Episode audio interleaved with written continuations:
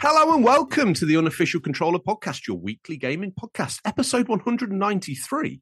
An interview with the newly knighted Sir Ashens.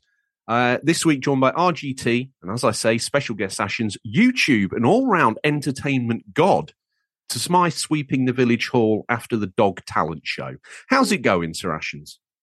I'm all right, thank you. It really sounds like you're saying serrations, which is amazing. Well, you know, in honor of your world's strongest knife, I feel like ah. this could be when you're Lord of somewhere. Maybe you're Lord Ashens of serrations. Maybe we could do that for you. I'm, oh I'm my God. With, That's with a dream.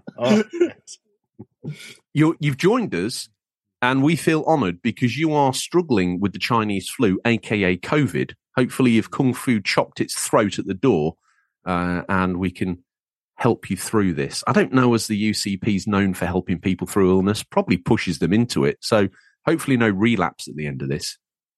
Uh, fingers crossed. But if I do, uh, I won't tell you because I'll be too ill. Just wave at the camera and we will make yep. the rest up. I will be you for the show and then RGT can ask me questions, which I probably will fail to answer. RGT, how are you? I'm absolutely marvellous. Thank you very much. The unfortunate thing is for an audio show, what they didn't realise is me, me and RGT sat down for the pre-call and we were both wearing the same jacket. which we were, yeah, which looked like a, a, North American lumberjack version of the Chuckle Brothers. So I was, I had to disrobe quickly for some reason. He wouldn't get undressed. No doubt he's wearing nothing under that lumberjack shirt, which is a thought for all of you in the Discord. Um, let's get stuck into it quickly, as we say to Sir Ashens or Lord Ashens of Serrations. What have you been playing?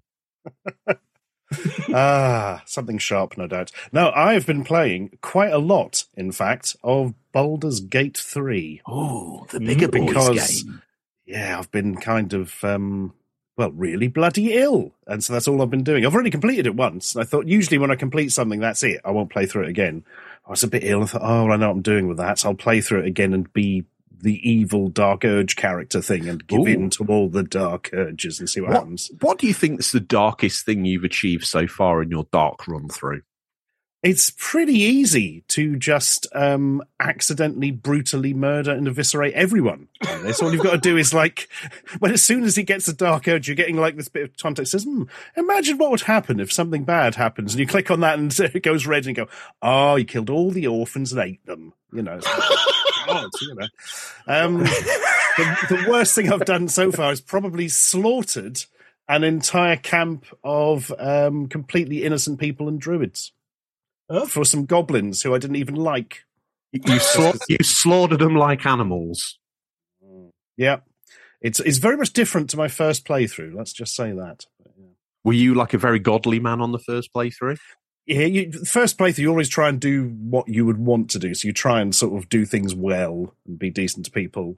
And it mostly works out in Baldur's Gate 3. But Baldur's Gate 3 has that great game design of, you know, it should be subtitled, there's always something, because there bloody is. You know, every five minutes something's going wrong. Somebody's had an argument with somebody else. Somebody in your bloody group has just revealed that they're actually I don't know, a, a, werewolf made of Lego bricks or something, and you got to deal with that.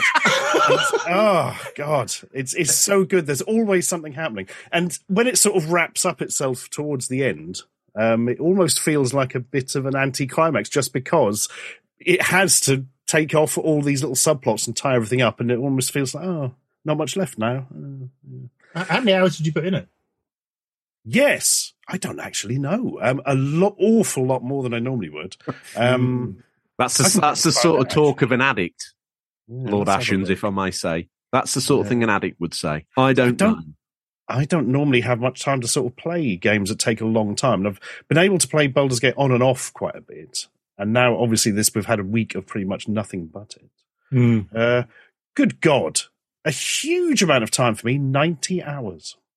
Wow, well, that's that's massive for me, like absolutely massive that's the sort of thing I dream of being able to give 90 hours to a game these days. Is that that's is that all that years?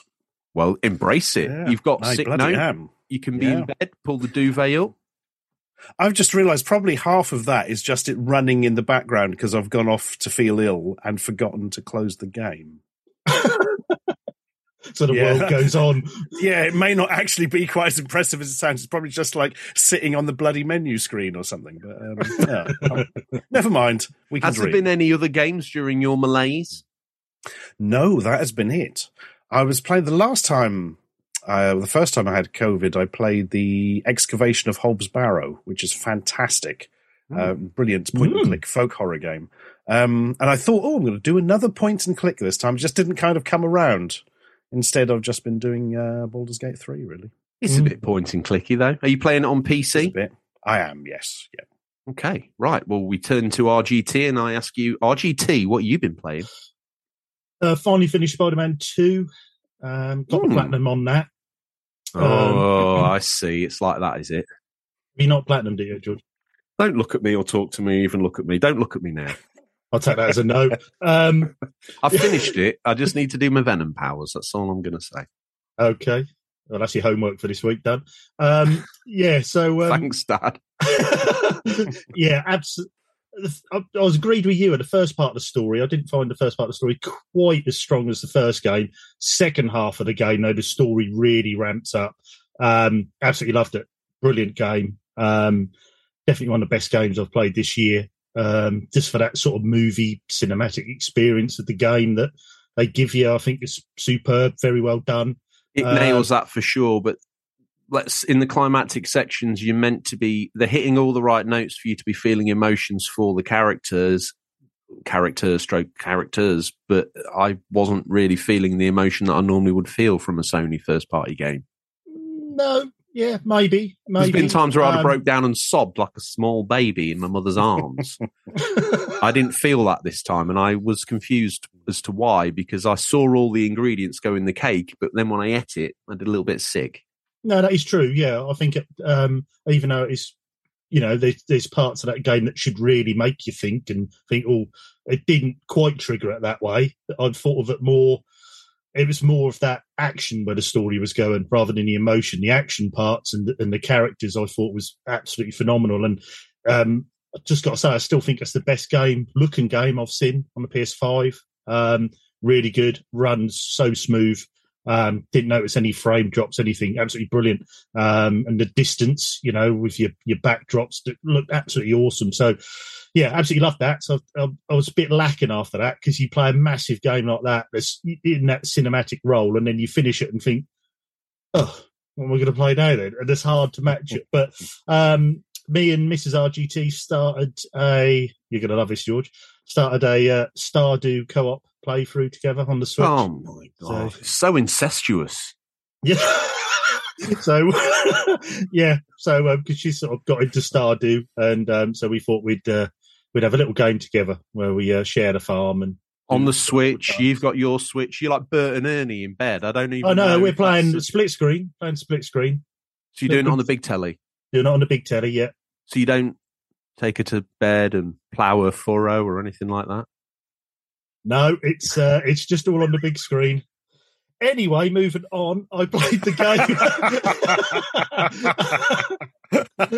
oh. I wondered if that would fly under the radar like a stealth bomber, but I you- see that I pinged on Yeah. radar.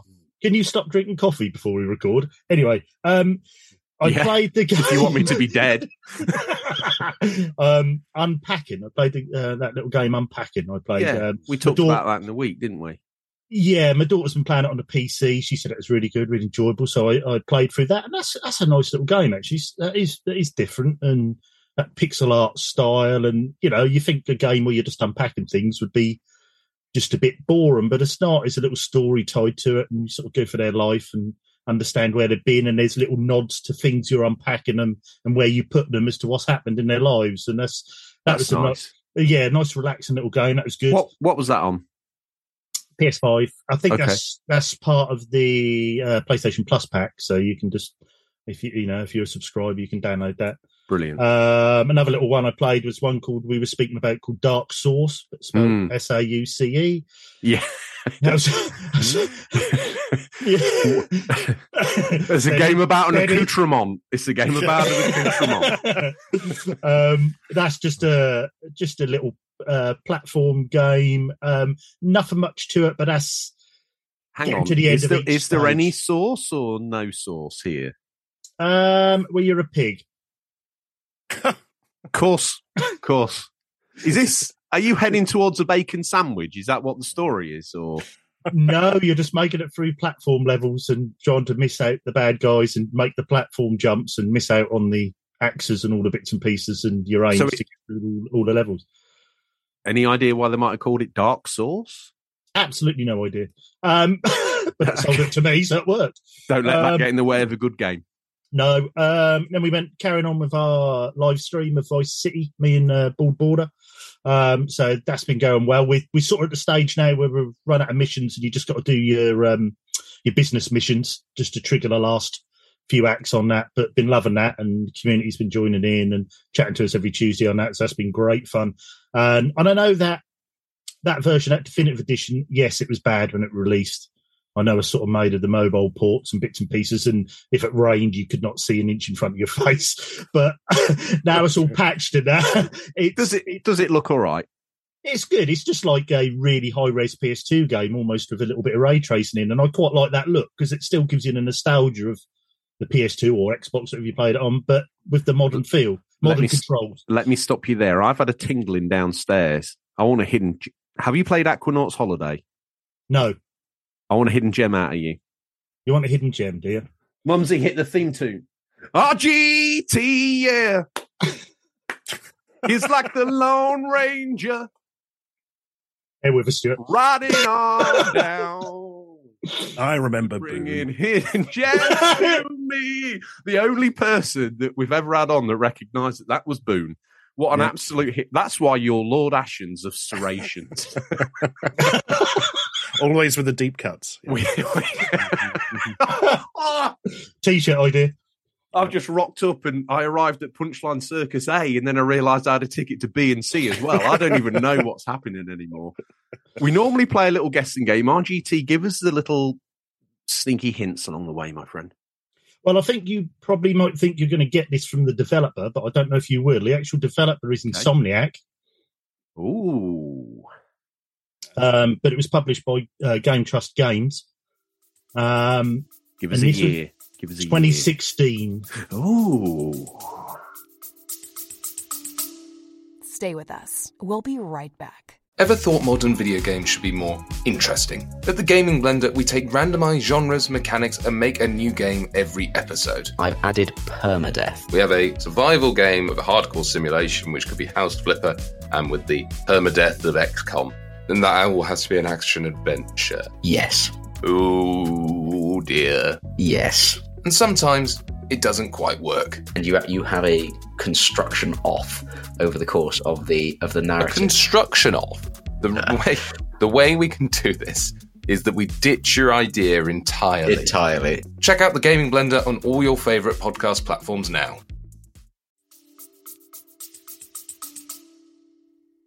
Hmm. Hmm. Is it infamous? Second Son, first light? No. No, none of those. No, no, no, no, no, nowhere near. This is sort of an action adventure Metroidvania game. The old saying Metroidvania, but yes, it is. It's a 2D game. Uh, yeah, 2016. It's Mhm. not that sort of Sly Cooper spin off, is it? nope. Oh, I don't know. I'll it that stumped way. you this week. You normally guess it. You've, you've Well, worked it you know, off air, I'll give you a throat punch for showing me up, but you'll get over it. this is a fantastic little game called Song of the Deep. You little harlot. Yes, you pulled us in and you slapped Mm. us down. It's um, you, you play as a little girl whose father is a fisherman, and he goes missing, um, and you have to go and find him in a little submarine. And I know it sounds strange, but it is that Metroidvania where you're exploring levels, going through. You can start up, and it's it's, it's lovely little graphics what they've done. It's very unusual for Insomniac. Um, but you can find extra parts to improve your sub. Um, you have puzzles to solve as you go through, and eventually, you obviously have to find your father. And I, I can't even remember how I even found this game. It's it, unfortunately digital only. There's no physical copies, but it's on PlayStation Store, Xbox. It's on Steam. Um, but it's. I remember to start playing it. It just hooked me right in. I just. It's got that lovely little sort of indie style graphics. It's got the great music, sound effects. And I know I say this every time on a hidden gem, but it is something different. You know, you're in a submarine, you're under the sea, and you just want to explore and you find enemies and you can come back if you're not strong enough and fight them. And it's just brilliant. Why are you laughing, George? Here we go. Down where it's wetter, under the sea. Oh, no. Just heard it, and my brain went full Disney karaoke on you. Well, I think this is quite an unappreciated game. Uh, very underrated. Now you've Um, said it, I do have a mind image of it in my mind, and yeah, it, it's the very definition of a hidden gem. Yeah, it is. And like I say, you know, like I just said a minute ago, being Insomniac as well, it's very, it's almost like they got between games and thought, should we just do something completely different or A project? cleanser. Yeah, and and just and they just dropped this and it was brilliant. Absolutely loved it. So yeah, if you like I say, PlayStation Store, Xbox, Steam, Song of the Deep, give it a go. If you're in the Discord and you played it, let me know what you think. And um yeah, just let us know because I How much was it? Um, I think to download, I think it's around about ten pounds on all stores. I think it's around about ten pounds. I think, um, but definitely worth it. Definitely worth it. It's not too long, but it's, it's enough there to want to see through the story. So Okay, all right. Well, with that all said, Lord Ashens, what do you make of of this hidden gem segment? You, it was framed by Boon, but then obviously RGT does the bulk of the carrying. I was expecting Neil Morrissey to come in at some stage. But, um, wow. Yeah, that sounds quite a good game. To be honest, I don't think I've heard of that, or if I have, I've totally forgotten about it. Cer- Certainly Mm. one that flew under the radar. By the way. it does go under the radar a lot, especially being an Insomniac title. It's it's Mm. it's a lot of people you speak to haven't played it, but like I say, I just found it by accident. I think, and I absolutely loved it. Brilliant, brilliant little game. It Really feels uh, it feels a bit of a shame that these sort of palette cleanser titles that they put out kind of do go missing in that way because every single person that was involved in some of the bigger titles is actually here cleansing said palette. Mm. Um, all that artistic creation and gameplay innovation has gone into that game. Mm. But it's just sort of slipped under the radar because probably because it's not boxed and people like you can't put it with their other rotten bits of plastic on the shelf. Nor I. yeah, exactly. I suppose that's a lot of the reason why it probably goes under. But I think that'd be as a physical release, that'd be a brilliant one for the Switch. And as you say, George, perfect for on the go. Perfect for on the go. Yeah, take it anywhere you want. Um, well, I'll tell you what, let's skip to the news. We scoured the very darkest regions of the internet to bring you the latest stories. First up, this is just absurd. Rockstar Games co founder studio have announced their first projects. The studio, titled Absurd Ventures, is the latest endeavor by Rockstar co founder and story writer Dan Houser.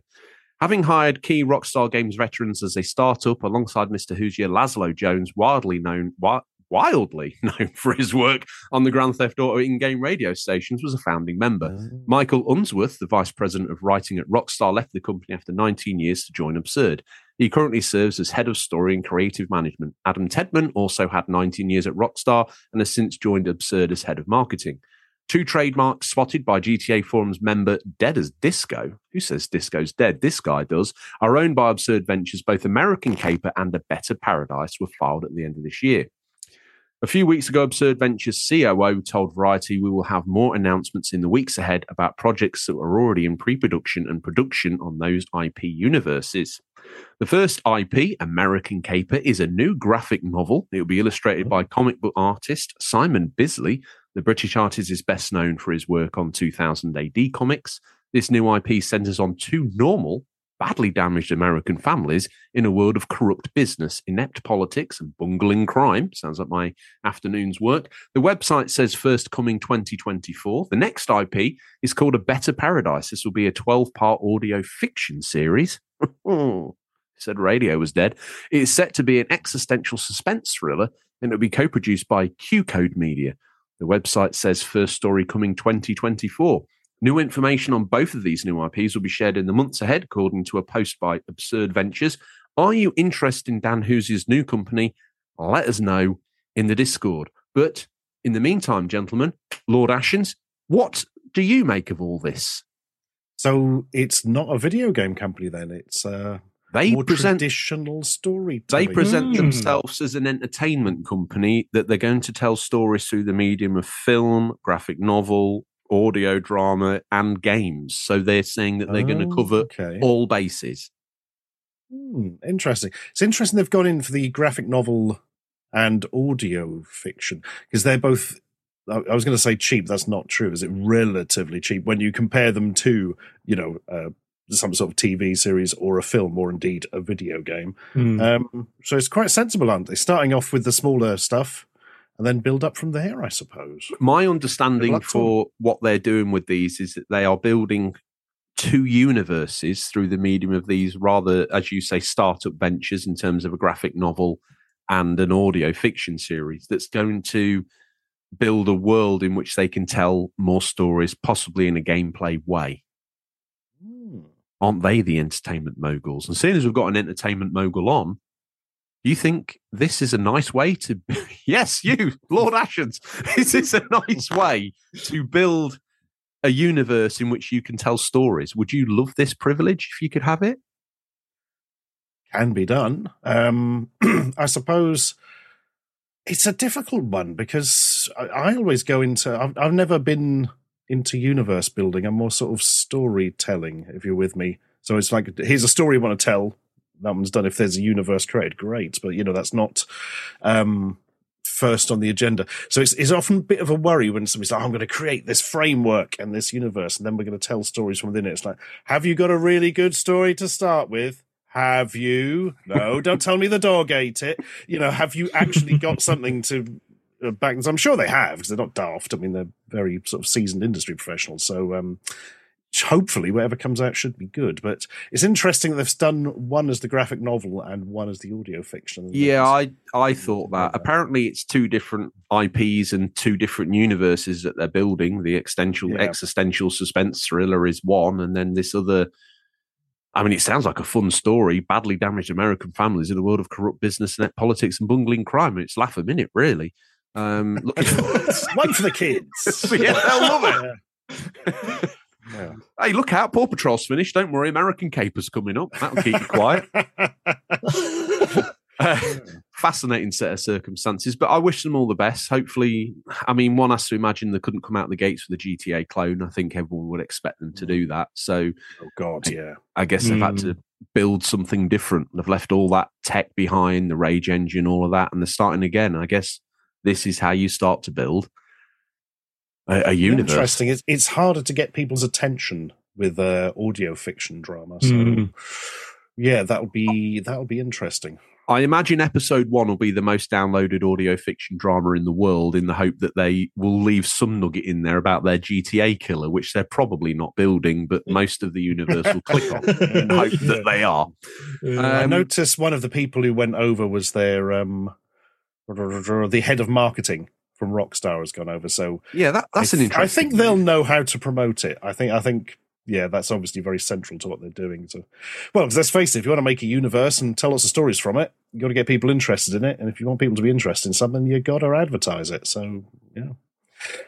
Then you've got to sell the cups, the flamethrowers, and the thermos flasks. In that order. RGT, what's this next bit of news? Stay with us. We'll be right back. You love listening to podcasts, but have you ever thought about starting your own podcast? Maybe you want to build a brand, grow your business, or are looking for an excuse to talk about your favorite hobby. Whatever your reason for making a podcast, Buzzsprout is the place to start. Since 2009, Buzzsprout has helped over 300,000 people launch their own podcasts. Buzzsprout walks you step by step through the whole process and will give you powerful tools to start, grow, and monetize your podcast. Ready to get started? Click the link in the show notes to get our free step by step guide to starting your podcast today. Sony Go K-pop. Wow. Uh, yeah. Around six months ago, Korean media reported that Sony was sniffing around the region's local talent in order to shore up content for emerging studios. In the past few weeks, it signed deals with Stellar Blade developer Shift Up and MMO maker NCSoft, both of which were predicted by business outlets MTN. But according to the original report, the Japanese giant was planning investment in a trio of other studios, most notably Black Deserts, Pearl Abyss, Lies of P, and Neowiz, and Summoners Wars Com 2 US. At the time, media framed it as PlayStation's response to Microsoft's unprecedented acquisition of Activision Blizzard, but it doesn't seem particularly out of character for the firm. It's been scouring emerging nations like China for some time. Uh, for example, additionally, earlier this year, it announced the India Pro- Hero Project, which will see it nurture and cultivate local teams in the area. Obviously, nothing's uh, been announced yet, and it's perfectly feasible negotiations could fall through. But seeing as we've seen deals with Shift Up and NC Soft announced this month, it's uh, perfectly possible more may follow, with the industry increasingly finding itself embroiled in an acquisition war. Locking down content from overlooked outfits could be one road to success for the firm. Mm. What do you make of that RGT? Does that seem like a wise business move to go looking for some of these nuggets that might have been overlooked when the big heads were getting scalped? I th- yeah, I mean, it's interesting. I think at the moment, with the ridiculous sums in which some of these studios are going for at the moment, I think it's maybe do you go, you know, for the big studios or do you try and find these, you know, my phrase, hidden gems of studios, you know, which are producing some work and maybe look in areas where no one else is. Because, I mean, people are paying top dollar for studios at the moment. So why not? Do you know what I mean? Give it, give it a go. You never know. You know, there could be, could be some good games coming out of there. I mean, historically, the West has used Korean developers to do all the hard grind. Indian developers do the hard grind. I know Forza, as an example, a lot of the cars get punted over there for them to work on the models and such. Mm. No doubt it's a, an unfortunately more cost affordable way of doing it. Mm. Um, and if you've got to process 600 cars in a very short space of time and you need them all to be tickety boo, then you need them to to do that. So quite often it's been I don't know, I don't want to say the sweatshop of the games industry, but it's nice to see them actually getting the recognition and their games coming to the forefront. Um, Lies of P as an example, where these things are getting recognition on their own for being good games. Yeah. For them now to be recognized by someone far more intelligent than me at Sony that probably recognized them probably 18 months ago or even more, and mm. to pick them up and incorporate them, I think that's, I think it should be applauded. You know, they yeah there's some good stuff there and quite a shrewd move if I may be so bold. Obviously, if you blow in 70 billion or some other ridiculous amount on Activision Blizzard to swoop up the COD team, you, and you've really got to start being snappy with your money if you don't have Bill Gates' spare change down the back of the sofa to go on a shopping spree with. So, yeah, what do you think about this whole industry consolidation shtick Lord Ashens. Uh, do you think that um, we're all going to end up just staring at one multi-platform box and we pay our subscriptions to play their games, or do you live what in? They want. it is what our Lord and Masters want. Yeah, that's absolutely right. You're one of them now, so you're in. I wish. Um, it's yeah, it's interesting. I mean, investing in something like NeoWiz makes perfect bloody sense because Lies of P has kind of come out of nowhere and everybody's loving it. And whatever they make next is going to have a number of eyes on it and it's probably going to be pretty good. So, you know, makes sense.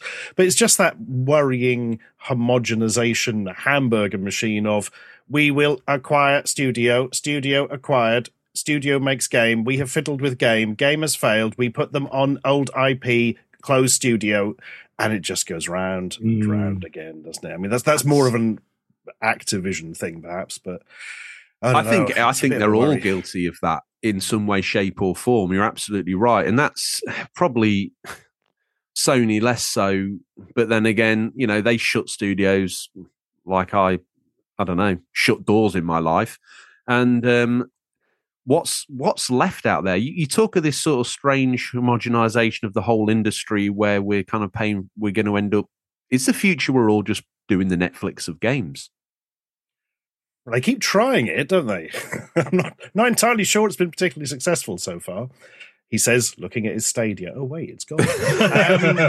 um, yeah. I'll just look at my OnLive. Oh, it's gone. Um, yeah, it's it's a different. It's, it worries me a bit as well with this I really like the idea that they're actually putting money into, you know, emerging na- emerging nations, as you said, you know, where there's people in India and China, etc., potentially making good stuff. You're like, ah, we'll put some money in there. Yeah, brilliant. But then comes the whole ownership thing as well, isn't it? Like, isn't this? there should be a way for them to sort of reach a global market and succeed better on their own, as opposed to having to go through the gatekeepers. But Do you especially when the gatekeepers are not to be trusted, you know. Well, that's the thing. I see like a bit of a disturbing trend. I've spoken about this before on air, and I was speaking to someone about movies about it generally. Are big entertainment houses or studios like Sony and Xbox are they scared to take a risk?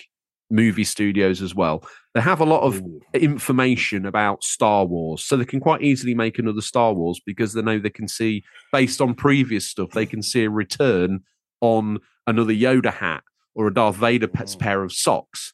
So we'll make another Star Wars that's safe. Some guy knocks on the door and he says, I've got this idea for a new movie, and they say, I'm not interested.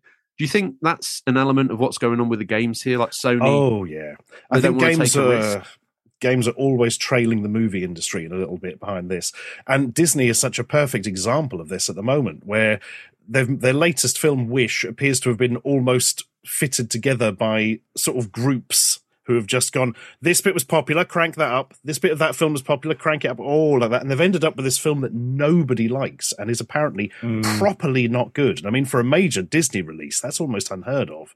I mean, people like some Disney films more than others, but when is a Disney film bad? It's never Mm. really bad, is it? And this one is apparently just sort of oh, like sort of four out of ten substandard. where, where does Herbie Goes Bananas fit into this strange eclectic mix? Uh, Eleven out of seventy. Um, obviously. Uh, oh no, seventy out of eleven. Sorry. Oh, Bob's by the Herbie fans there. Um, but they've now had basically come out and said, "Oh yeah, well we, we're just going to have to invest in quality, not quantity." Like, oh shit! So you're going to make good things? Wow, you geniuses! You know, how has this happened? Where everything's just been sort of pulled apart. It's the it's the difference between cinema and content in this sense. It's just viewed as content. It's something to put out, get people to watch, get people to buy the merch. Nobody, if you manage to get any sort of art and story through, you're kind of having to force it through a bit. And I think they're looking to try and kind of do the same thing with games, but I'm not sure it's really going to work. Mumsy, Because change, the web- games- change the website, Mumsy. We don't make content now. Lord Ashens said that's no. Hashtag content. Um, yeah, it's it's that thing of games are a little bit more involved, aren't they? You know, you can get away with a your latest FIFA is always going to sell a million, and probably a Call of Duty or something. Although people seem to be backlashing on the last one of those, so, er, but. It's it's a worrying trend. You can't keep sort of forensically pulling things apart and sticking them back together, then wondering why nobody's interested in what you've got. You've got to take risks. Um, the other problem that the games industry, the big boys, have been moving towards, and thank God we've got all the indie stuff on, you know, Steam and the other platforms, is the classic bloody thing of everything's got to make all the money. That's it. Mm. Every, you know, th- I, I know this movie's going to cost 150 million dollars, but it has to make us a billion. You're like, well, why don't you make 20 films for like seven million dollars or something? And you're probably going to lose money, probably lose the whole lot on half of them, probably yeah, sort of break even on another five. One of them's probably going to make you a fair bit of money, and one will probably go stratospheric and then give you, we've got a new IP, guys, and we can do new things with it. Because, you know, the, the audience doesn't know what they want until you show it to them, obviously. So you've got to make these things, but they won't. You know, they're just, they've just been doubling dis- Disney again, actually, isn't it? Just doubling down again and again into bigger and bigger projects and then sort of fitting them parts of one thing into another. And now people have lost interest and they're absolutely pouring money down the drain. They didn't expect their little zombies to let them down so much, did they? I think they expected us to just lap it up like a fresh meal in front of us, but it's a meal that they've made out of yesterday's leftovers and it tastes gross. Yeah. I mean, the Mm. whole Marvel Cinematic Universe thing, they it really felt like a really natural and well done endpoint at the end of Endgame. It did. And then you kind of, oh, we'll have a, the Spider Man or whatever as maybe an epilogue. But now it's like, oh no, it's continuing, but everything's a bit different, blah, blah, blah, blah, blah. Nobody's really that interested now. It's just getting diminishing returns again and again and again because people have now lost interest in this whole shared thing. I mean, they kept it going for like a decade, they did, Impressive, which was but- phenomenal. you know, th- these things do come to an end. And Do you think that this, that as an example, and then to cross that across games with the, you know, we see things on the horizon, as you say, movies are almost the the leader for where the games industry is going.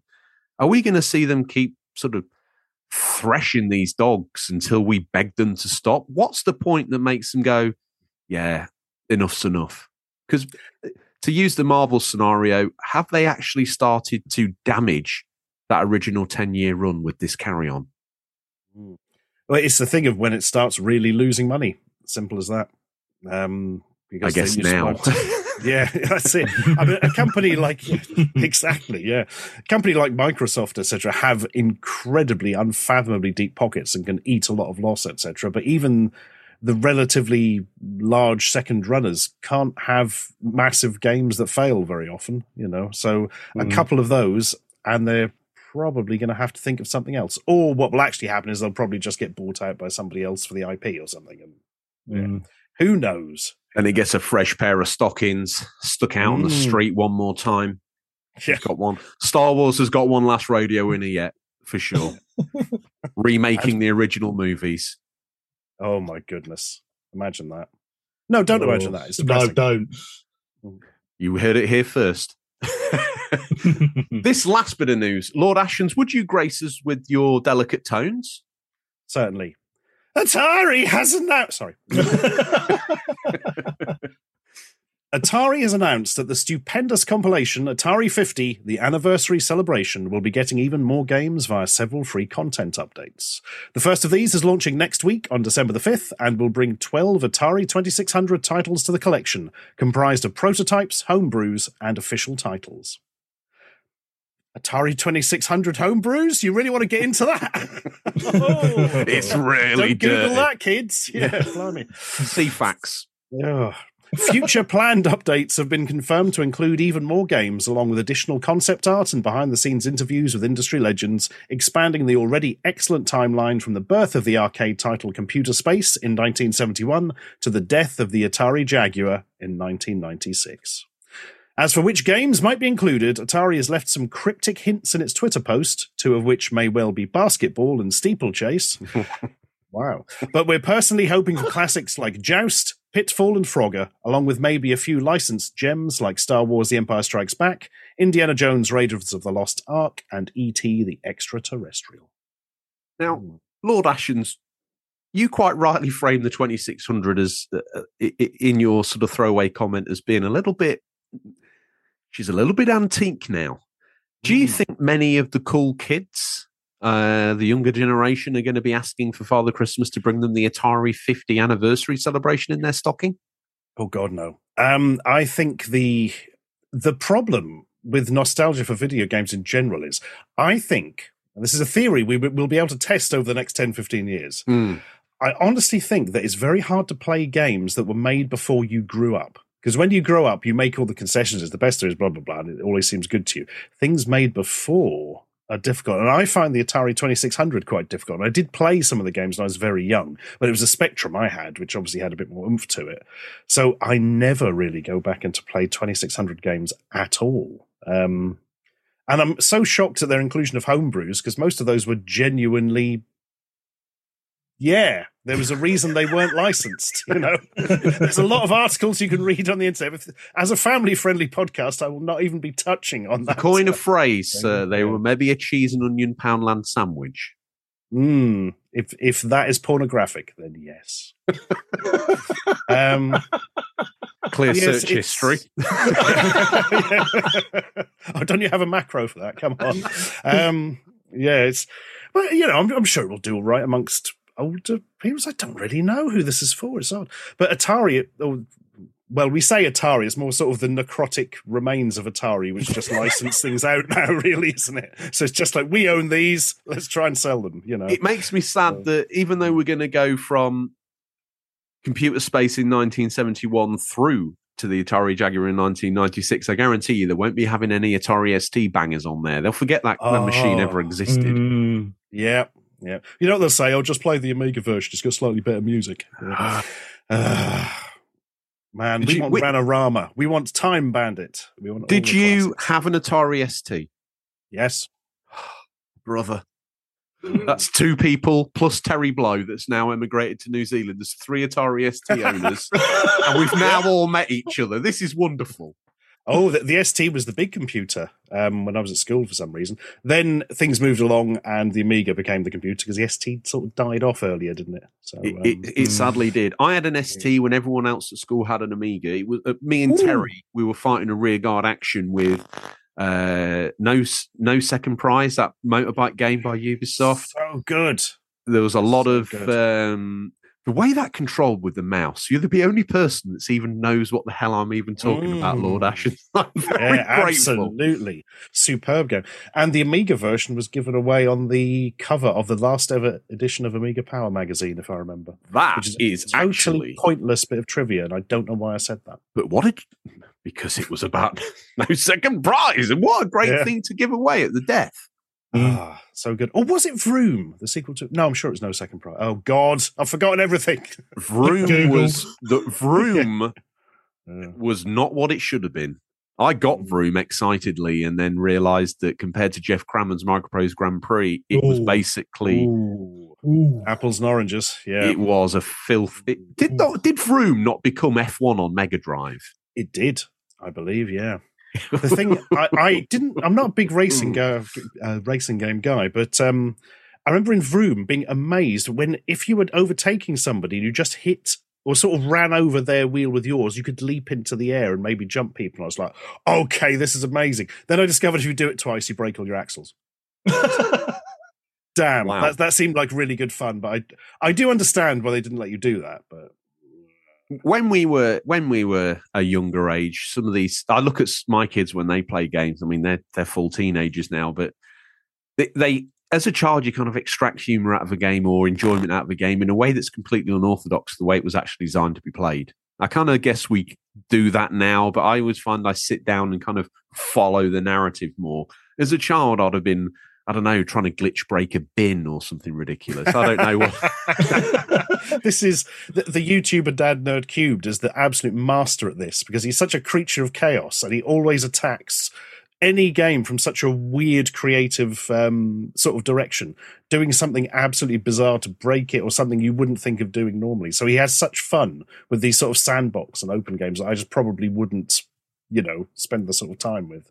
is being able to tap into, I think, that sort of slightly chaotic energy of I'm going to see what I can break and then build things and then break them and see what happens. You know, ah, He's channeled his inner eight year old. exactly that. Yeah. Well, that brings us to the end of the news. Community corrections. Did we miss anything? Do you have an opinion or take on the news we missed? If so, RGT, how would the collected masses get in contact and say, George, you don't know what you're talking about. You've never played a game. And Lord Ashens should be signed the show over immediately.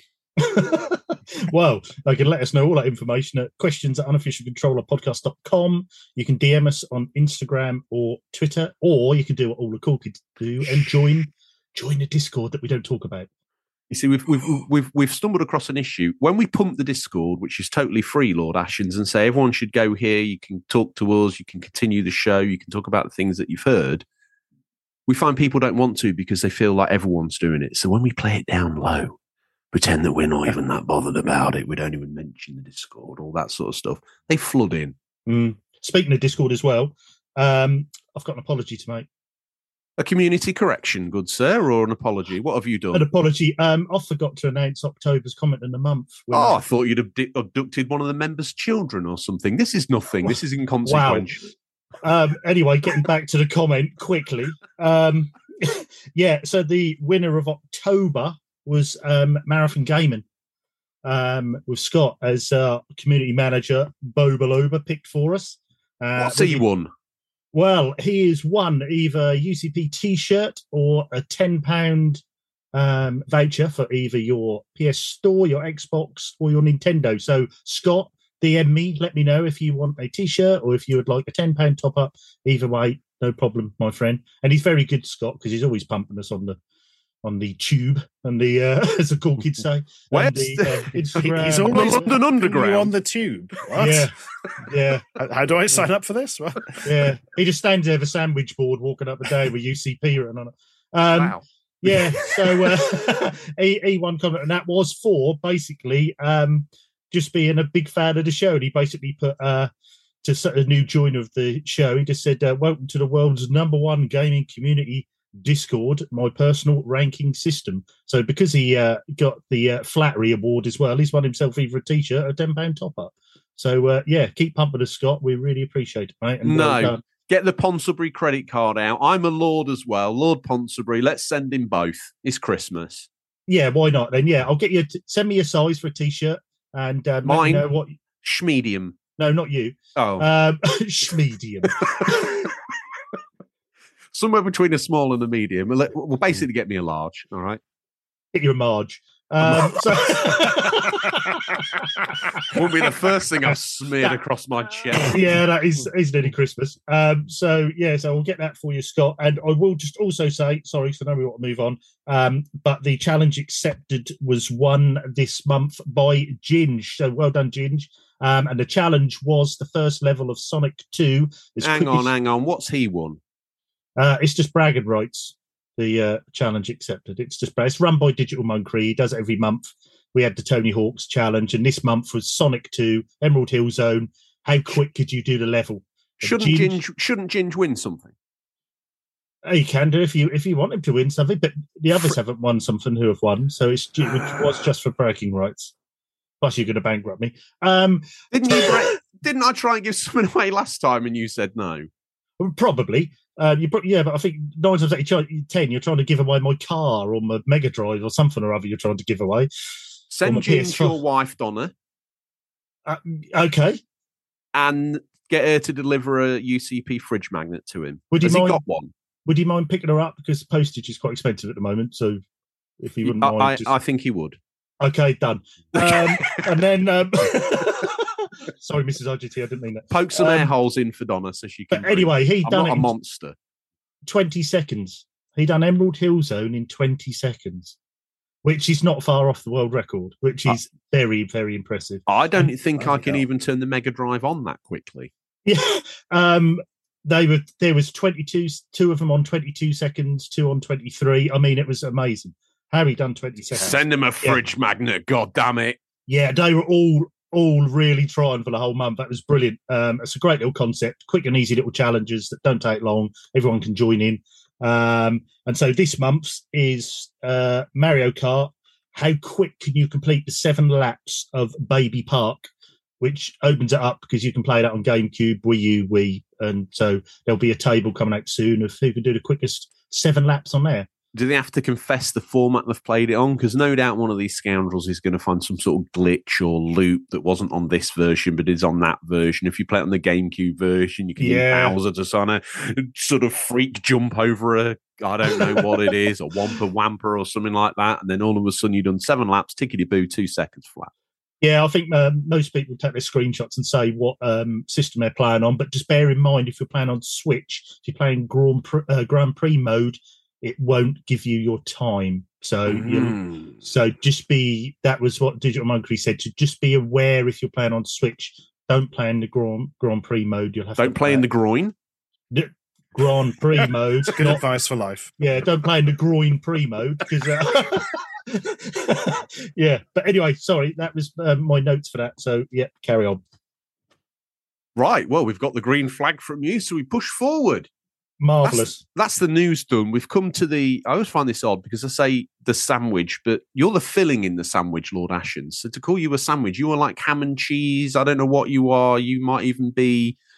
You might even be pigs under blankets at this rate. You know, you're a grade A sandwich filling as far as they're concerned. Let's get stuck into a little bit about you. Where do we start? I mean, first joined YouTube in 2006. What sort of a heady Wild West. You went out and stuck a claim down in the Wild West and said, I want to build a gold mine here if you don't mind, please. And one would imagine it was probably a grind for your first Oh yeah, There- there was- 100,000 subs. What there happened? was my God, there, there was no gold in those days. there was an unknown platform as well, so you didn't really know what's gonna. Yeah, I I, I s- started off doing videos that you had to download from like we send it not net or something WMV files because Wow. um, there there were no you know video sharing sites. Very quickly they came along, so of course always backing the winner. I went with Google Video. It closed down eight seconds later when they bought YouTube. Um, Winning. yeah. Hashtag yay. So I thought I'd better start a YouTube channel. Um, yeah, so that was relatively quickly after the site opened, I suppose. There wasn't much on it in the early days. Um, mind you, I say that as in very early days because my God, that took off quick, that site, as I think we're all aware of. Um, yeah, and it just kind of, I basically did a video. I did a couple of things just to amuse myself, like my a video of my pet rabbit pretending to explode. Is that video Um, still online? Almost certainly, I never delete anything generally. Um, oh wow! I think the first video on my channel is me doing a skit about using action figures based on corporate um, sort of attitudes towards open source software, which is you know the real, real grandma pleasing humor. That- Um, that's the sort of thing that makes the algorithm sing, Lord is cool, yeah. That's how PewDiePie started. We all know. Um, yeah, then I did a review of a knockoff um, Sony PSP, the Pop Station, which uh, somebody spotted. Basically, we were on this um, internet forum for an old video games journalist, and um, somebody spotted this thing. They were like, "Oh my god, look at that!" I thought, "Oh, that's funny. It's only a fiver." So I bought it and just improvised this sort of video showing what it does, basically, um, on my dad's old sofa. Um, Is that the Had to- one? oh yes, still the same It's, one. it's Yeah. still the same one. Um, That is amazing. Yeah, So- there's very little of it left now, but it does I- exist. I have a question about the brown sofa because I do distinctly remember an episode where you kind of tried to upgrade the suite Yeah.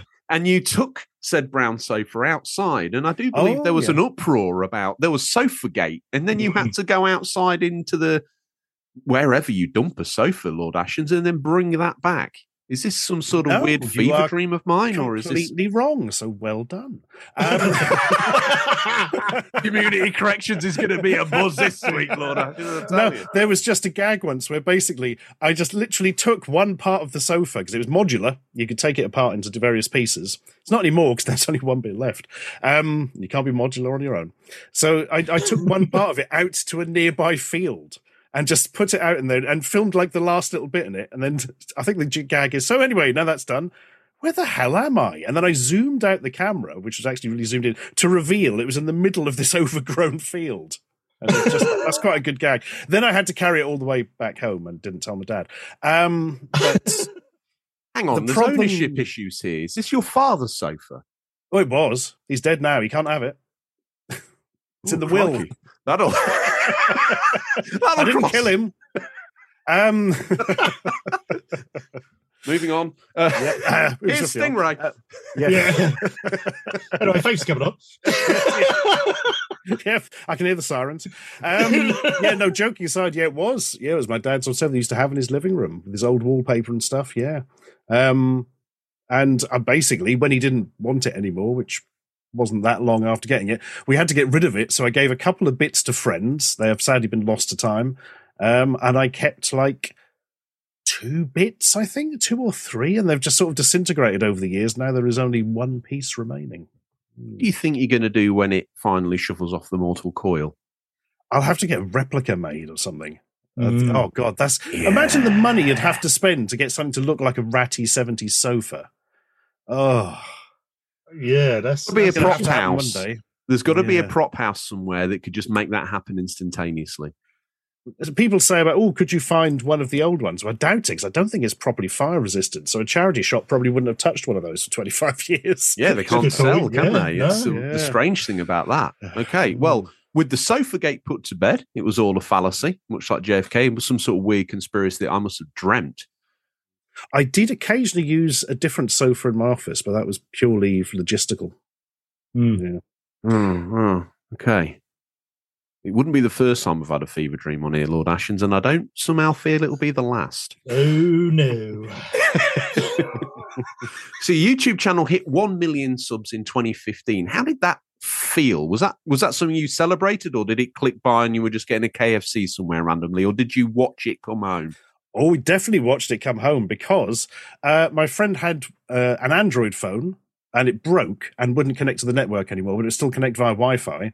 So rather than throw it away, I said, Tell you what, give it here. And what I did was plugged it into the um, USB, so it had permanent power, put it on that. There used to be like a live page you could look at. I can't, can't remember the name of it now, which would just tell you exactly how many um, YouTube subscribers a channel had, any channel, and and this is back when they would show you the exact amount, and it would just keep going. And I just bl- literally blue tacked it to the wall near the computer when I was getting close, and so then like every day you just look at it occasionally and go, oh, getting towards a million, getting Mm. towards a million, and then as soon as it went over, yes, I knew immediately.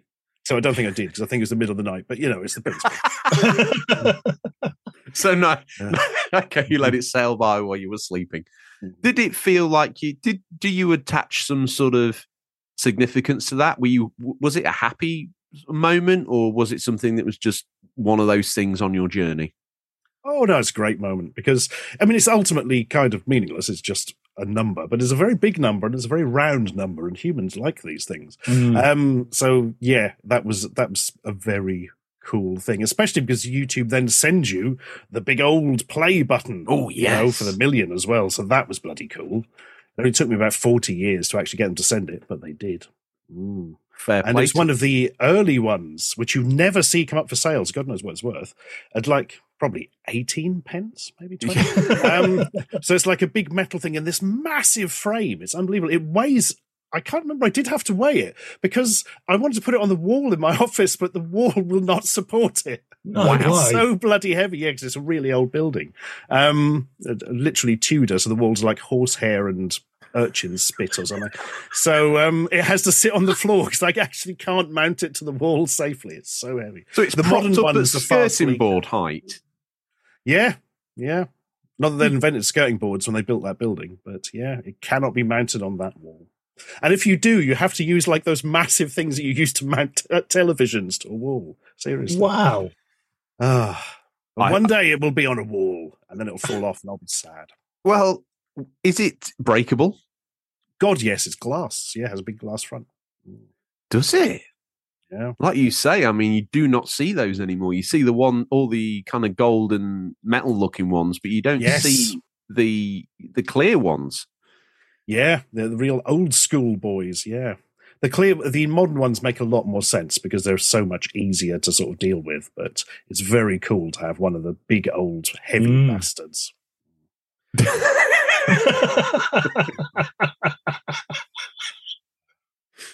So, what a question I have. Um, 2006. Obviously, you've been messing around with the the shed, the fa- the files that you had to download, and you obviously felt like you were trying to establish some form of online presence. What what backed that? What made you think, yes, I need to keep pushing videos onto the internet? It was the fact that people liked the first one, um, which I didn't kind of expect because it basically the first one was just shown to like 13 people on internet forum. I thought that would be the end of it, obviously, you know. But it got picked up by B3ta, the big old Friday creative newsletter, um, and like 70,000 people watched it. Wow. Uh, What? In fact, I think that the 70,000 might have even been before YouTube. I think they had to download the file or something. And it's like, back in those days, that was an unbelievable amount of people. You know, That, like, that that's a hell. scary amount of people. Mm. Yeah. Do you think you conspire to the? Let's say you've you've got 1.6 million subs. I always think there's like a one percent of your community that are very involved and and very interactive with what you're doing. So let's say there's 100,000 now. I'm not very good at maths. I'm from Lincolnshire, so I've probably had to take my socks off to do these numbers. How does it feel that you could put out a video tomorrow commanding your army to appear somewhere and you would assemble with 160,000 troops ready to rain Don't hell think that down? would work. No. you, it's very hard to get people to do something, especially if it was physically going somewhere. Um, So you'd be looking basically, me, my mum, and a. Tupperware and a picnic blanket, we would be there to Yeah. support you. Exactly. Yeah. and and maybe Dennis, and that's it. Really. Yeah. Okay. Unknown Dennis. Yeah. RGT, are you coming or no? Oh, yeah, definitely. That would make us his generals. Mhm. Battlefield heard it Generals. first. Put the video out tomorrow, please. Now, I've on the way in to this section, I've joked about the sandwiches and we've talked about all that sort of stuff because you have kind of formed a little bit of a, a niche for yourself where you would you would put things in your mouth that not even I would consider. And and here what I'm talking about is a Poundland chicken sandwich. You took your life in your hand. I know, I've seen the canned chicken, I've seen the 20 year old, I've I've seen all the for me, the, the most dangerous and scared I ever was was the Poundland sandwiches. I have a thing Ah. about chicken; it terrifies me. In its winged form, plucked, cooked, and in a sandwich, I'm never too sure about it. It's a bit too Mm. dinosaur-y. Yet you happily munched on these. They were fine. The Poundland sandwiches are quite good. They're all made by the same company that does all the supermarkets, I believe. I think they used to be quite bad, but I don't think I had one back in those days. I, I think uh, for me, I think the, the, the video got me. What was the was it the fifty year old drink, like the foaming drink, rather than the, Oh, Oh, the, that was the It was like- wasn't it? it was Yeah. like drink. You said it was like That- drinking bleak, and I could actually. Yeah. Me, me and Mrs. RGT watched that in shock because we were like, I think, I think he has actually hurt himself this time. so I could just hear you in the back going, oh, oh. Oh, I was like, oh that no. was- That was bad. Uh, that was not the best. Um, but I survived mostly. So Yeah. did you did you used to use? Did, am I right in thinking you used vodka to rinse your mouth out? You, Yes, I always do that, which I'm about 99% sure is pointless. But oh. it's one of those things. Kind of, you feel like you want to do something, you know? yeah. One thing I would say, Lord Ashens, is you sold me on that concept. And if I ever now was going to eat, I don't know, maybe a dog feces, I'll definitely wash my mouth out with vodka. Now you're telling me that that wouldn't save me from a tapeworm. I'm actually quite concerned. I mean, it takes the taste away. That's all you can, that's the best you can hope for, I think. If it does do anything else, then. mm, It's not going to kill a microscopic tapeworm egg. You're going to have to deal with that yourself. Okay, that's My God. well. We had to cover off the we had to cover off the eating and drinking here. We had Yeah. to cover off the eating and drinking. Um, now there's so many different ways we can go with you, sir, and I want to be respectful of your time. But you've you've appeared on TV, you've appeared on the BBC online comedy uh, called Ashen's Tech Dump. Can you tell us a little Oh, bit yeah. more about that? Oh, that was fun. We did that for Hat Trick Productions, who had a basically a deal. My understanding is they had a deal with BBC Online Comedy. Yeah. What else have they done? Because I remember Was that that the little- little rabbit? Yeah, Pro- that's the boys. productions. Yes. Oh yeah. Have I got news for you? Is their big one? Yes. Ah, yeah, of course, yeah. But, but So a what- lot of other stuff over the years. Yeah. What came of that? And did you was that like a natural progression of your YouTube and your other content where you felt like that was a good evolution for you to go to that space? It was it's just an opportunity that came up, really. In the, in the early days, you would get things like this, um, where sort of old media would go, "Oh, this person seems good at something. Can we do something that sort of works in the new media space, but has that kind of a bit more production push behind it?" Which is what the BBC were after, I think, with their online comedy. So yeah, um, co-written by a man, mostly written really by a very talented man called Andrew Metham, um, who also produced. We did Ashen's Tech Dump, which was six episodes, I think. Uh, the f- it was sort of split into two parts. Oddly, there was like a load of episodes. We did like four episodes. Then another two. Probably got the numbers wrong there now. But first four episodes were directed by Al Campbell, who you may recognise as Barry Shitpeas from um, uh, what you call it? Ah, Screen Wipe. Yes. Well, I was gonna, I was gonna say. Obviously, prior to your BB, to Ashen's Tech Dump, you had some uh, on-screen appearances with uh, Charlie Brooker on Screen Wipe. Do you think that sort of prepared? Uh, you're saying no, that didn't happen. No, not, not really. No. Um, no, I did a little bit dressed as Mr. Nosy Bonk for it, but that was it. So that didn't Uh, kind of pepper the behind the scenes people for your acceptance in, as you call old media. Do you find some resistance to a new, young, sexy upstart YouTube show star like yourself? Do some of these people get Oh. their backs up a little bit? Do their heckles come up when they see you walk in the door? Probably, I honestly can't remember. They, they, it was that sort of industry where it's very sort of closed off anyway, you know, because there's there's not that many opportunities, so people tend to hold on to what they've got, which makes sense, you know, perfectly honest. Yeah. Um, but then we ate them alive, and their industry collapsed. So there's that. So you're now mm. sat above a rotten carcass on an African plane, mocking this decrepit BBC creature. pulling its rotten eyeball out and feasting on it and then swilling Yeah. out some vodka to make sure you don't get a tapeworm. And then getting really sad because they don't do late night radio anymore.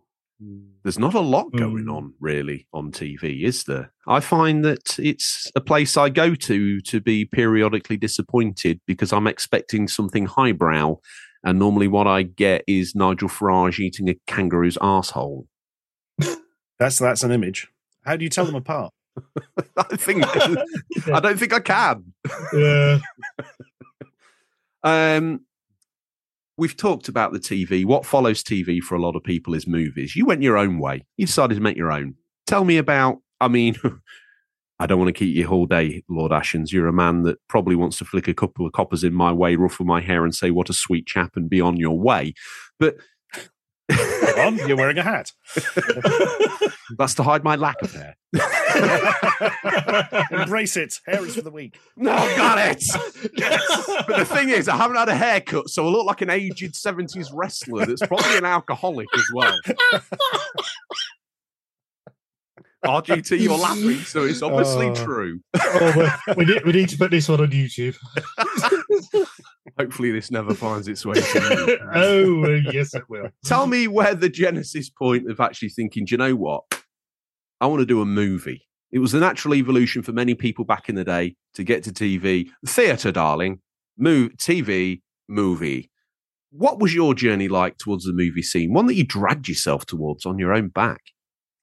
Yeah, one of those things. If you see an opportunity, you have to take it. But you also have to wait for an opportunity, which is frustrating.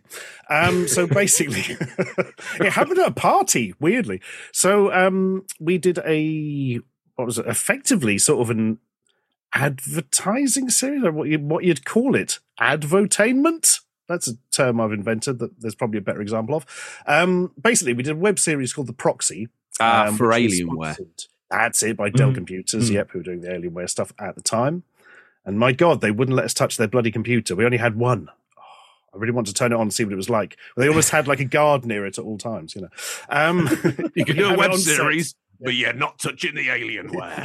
That's exactly actually really close to how it was. Really? really odd. Yeah. Um, it turns out they only like had one of these things because they hadn't gone through mass production yet. So no wonder they were bloody worried about it. You know, they did, did Wow. all sorts of things. You know. Um, but yeah, we did that. Uh, went very well, and it was the first time I worked with a man called Riyad Barmania. Who was the writer of it and also the director? He comes from a um, proper sort of filmmaking background and we got on really well. Um, worked on the script a bit together and stuff. And then uh, that sort of the end of that year, there was a party at the production company, and I was chatting to him and said, uh, "Look, all this crew you brought on and stuff, like they're actual like cinema crew. You know, they they really know their stuff. And like you have a filmmaking background, could we do a film?"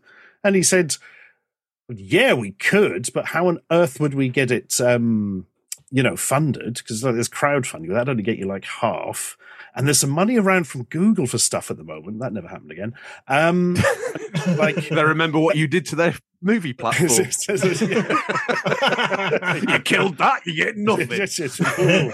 um, yeah, but that'd like get you half. And they were like, oh, hang on, that's two halves. Let's do the maths, you know. Um, so yeah, we just uh, made it happen. Basically, we did the crowdfunding, and sort of half the money came from that. Half came from the. Well, I mean, we say it was it was Google money but via the production company um, for their original channels they had at the time. Um, the multiverse being the one we had there which was amazing. But being YouTube, they lost interest and changed direction every three months. So that's what happened to all that stuff. Um, but the channels ran for a year. So we, we had a really good year. Actually, we made all sorts of content, just absolutely crazy experimental stuff and animations and oh, all sorts of bits and bobs. Did you that feel like an a six, astonishing year. during that period? You think you felt like a six former with a joss stick? That's the kind of sort of experimental phase I'd imagine where you just see. yeah everything every since I've lost my hat, Lord Ashens, I don't even know what's happening anymore. You kind of throw everything at the wall and see what sticks. Yeah, we're a little bit more canny than that. I mean, they wouldn't put um, Google's money towards anything that obviously wasn't going to be very good, you know. Right. Um, but again, you could, especially if you were doing stuff that was produced quite cheaply, you could be a bit sort of experimental with it. There's a lot of interesting stuff on the Multiverse channel, and the, what was the animation one? Hoo Ha, which is uh, astonishing that they managed that because that's one of the most expensive things you can bloody do. Animation, you know. Animation, But, um, yeah. Mm. To get what a second on screen must cost thousands to actually do. Oh yeah, depending what you're doing, absolutely, yeah. But um, but yeah, that that was a great year. But that was when we made uh, Quest for the Game Child. Yeah. Hmm. Do you look back on that fondly? Oh, massively, yeah. I remember us finally completing it because It was a very quick run there because obviously we didn't have that much money, and you know, time is very is very literally money in the bloody film industry. So it all got released, and yeah, just going up. And um, we sometimes talk about this to this day, just when it was uploaded, and it went live exactly the same time we started playing the film at the premiere. Um, and it was live for anybody to watch for free on YouTube at the time. Um, so it was just amazing to go and watch the film with the crew and that, and then afterwards sort of go and see sort of the, what the reaction was to it. And I think the prevailing wisdom was at the time nobody watches anything on YouTube that lasts for more than five seconds and doesn't have a roller skating cat. And we end up with like 1.7 million views on a feature film. Something I'm not sure, I must have said this before somewhere, but the company, um, the production company, also had its own like advertising network on YouTube, and that was a thing. And they Hmm. pushed the entire film on the channels on its network as a pre-roll ad. You know, when Oh, it comes up with the skip ad thing. So people sat down and like going, Oh, here's another bloody ad for wine gums or something. And they're like, and it starts playing an entire feature film. And when we looked at the stats, the retention for the entire film it was an hour 38, something like that, was 20%. So 20% of people who were served what they thought was going to be a five second ad or something watched entire feature film for free, which I don't think is something you will ever be able to do again. And I'm pretty sure the company only did it because they knew that. And it's like, this is a bizarre experiment. We can have fun with that. But yeah. I, I'm actually intrigued by that whole scenario. It's not something you're expecting, is it? And certainly to be delivered Yeah. in. Um, It did happen again. I believe when Lego Movie 2 was coming out or something, they put the Lego movie out as a pre roll, like officially. I Oh, think was that. I think there was something like oh, that. the original movie was a Yeah. pre-roll to the 20 second advert for Lego Movie 2. yes, yeah, probably. I think it was something like that. I think it was like they put it out as like a pre-roll for the trailer or something bizarre. But- Wow. Okay. Yeah. Well, But if you don't own both the network and the ad part of it, which I don't think you can do now, that would probably cost an absolute fortune, you know. Which is understandable because you're using a lot of YouTube's bandwidth for your ad to show an entire film, you know. well, God. I try to write my own theme tunes, but you've actually written books too. When will this multimedia empire of yours stop? And it, is there any media that you don't think you'll ever touch? We talked about animation. Would you love to do an animated feature? I've, ooh, animated feature, I don't know. Um, Shorts, different series, something like yeah, that? I've done a couple of animated shorts. Um, I've animated stuff, very bad stuff that looks like an old 8 bit game myself in the past, mainly because nobody else would. Um, yeah, anim- animation. The problem with animation is it takes bloody forever, especially if you want it to look half decent, you know. Um, I think the only thing I probably wouldn't do is music, seriously, because I'm not good with music. Neither I mean, am I. Don't s- let that stop you. well, I haven't. You're On You've already witnessed Spotify. Best version of Boon you'll ever hear. Don't let me put you in a headlock. if you um, go on Spotify, you can actually hear me singing a song about a spider cake, but um, that's not by any stretch of the imagination a serious musical endeavor. Okay, let's let's rewind the machine and talk about the books. What made you decide I'm going to put pen to paper three That- times? Three times? Apparently, terrible old video, terrible old, terrible old games you've probably never heard of. Attack of the Flickering Skeletons, Yeah. and then you cranked out more terrible old games you've probably never heard of, and that is fin- Attack of the Flickering Skeletons. and finally Fifty Thousand Shades of Grey. Oh God! I suppose that that's not really a book. That's more of a visual gag, really. But you put Amazon it out. wouldn't let me have. Yeah. oh God! God, I'd forgotten all about that. Christ, yeah. That was fun. The the joke for anybody who's not aware, the, the fifty thousand shades of grey is obviously play on Fifty Shades of Grey, but you open it up and it's just the phrase "shades of grey" repeated fifty thousand times. so it's just a visual gag. You pick up the book, go, oh. well, I made the mistake on that of just putting it out at the absolute minimum, so I didn't make any money from it, and then it sold like Oh, thousands ah. copies or something. Oh, no. Lord Ashens of Serration, what were you doing? If I'd only put like 50p on each book, I'd have made life I made literally nothing. So stupid. And then somebody complained to Amazon that it wasn't actually a parody of Fifty Shades of Grey, because it isn't. It's it's just a gag. Wow. And then as a result of this, Amazon said in order to keep it on there, you have to put in the title, this is a parody of Fifty Shades of Grey. I'm like, but but the problem you had was that it isn't a parody, but you want me to say that it is. So I can't do that because I will then be lying to people who might buy it because it's not a parody. So so I just had it taken off, and that was the end of that. And copies of it now go for as much as half a pfennig. wow. if I was clever enough a man to know what that was, I might even be able to afford one, but I can't, so I, I won't. The one of the one of the best things that um, we've turned up about you while we've been searching around the old interweb, and this one speaks to me very clearly because I was a child of the the 80s, I suppose. I was born in the 70s and grew up in the 80s and 90s, and one of the things I remember rushing home for around this time of year was Knightmare. Oh yes, Ooh, And nasty. I understand you got to wear the helm. Well, not the helm because that was nicked apparently. and nobody knows where it was. Treguard stole his own helm. yeah. Don't- Don't blame Hugo. He's innocent. Um, the, It's in his one summer house. u- Yeah, yeah, probably. it's on the mantelpiece, dangerously close to falling off. Um, the one we used was from the one they made for Knightmare Live, which is a really good replica. But yeah, Ah. Uh, because yeah, the original had just gone missing years before, apparently. So- I want you to shatter my illusions, but I also don't because as a child, as a, a child, a teen, I suppose, I would watch this, and I suppose maybe halfway through the first series, I realised that the people sat on the couch directing the Dungeoneer were having a far more visceral and entertaining experience than the guy sort of stumbling around looking at a blue floor for possibly hours. Oh yeah. so we we filmed the um this sort of latter day version in Epic Studios in Norwich, which is the original studio it was filmed in. They recreated the entire setup, even down to having blue screen rather than green screen. Didn't really make any sense because they were digital cameras. I mean, let's not worry about that. They, the fact that they did it, and all the old crew came back. It was bloody amazing. Um, but what you don't realize is when you've got that thing on your head, obviously you understand you can't see, but it's a very narrow and long room that you're in, which basically means you walk into the wall all the time oh no. because you can't say do do do do do every few minutes. Yep. Was it? But- I'm sure it was a great experience and certainly one thing that we would all love to have been involved in. But was it a never meet your heroes moment, or is this one that you take to the grave and go, "Oh, some nightmare, son"?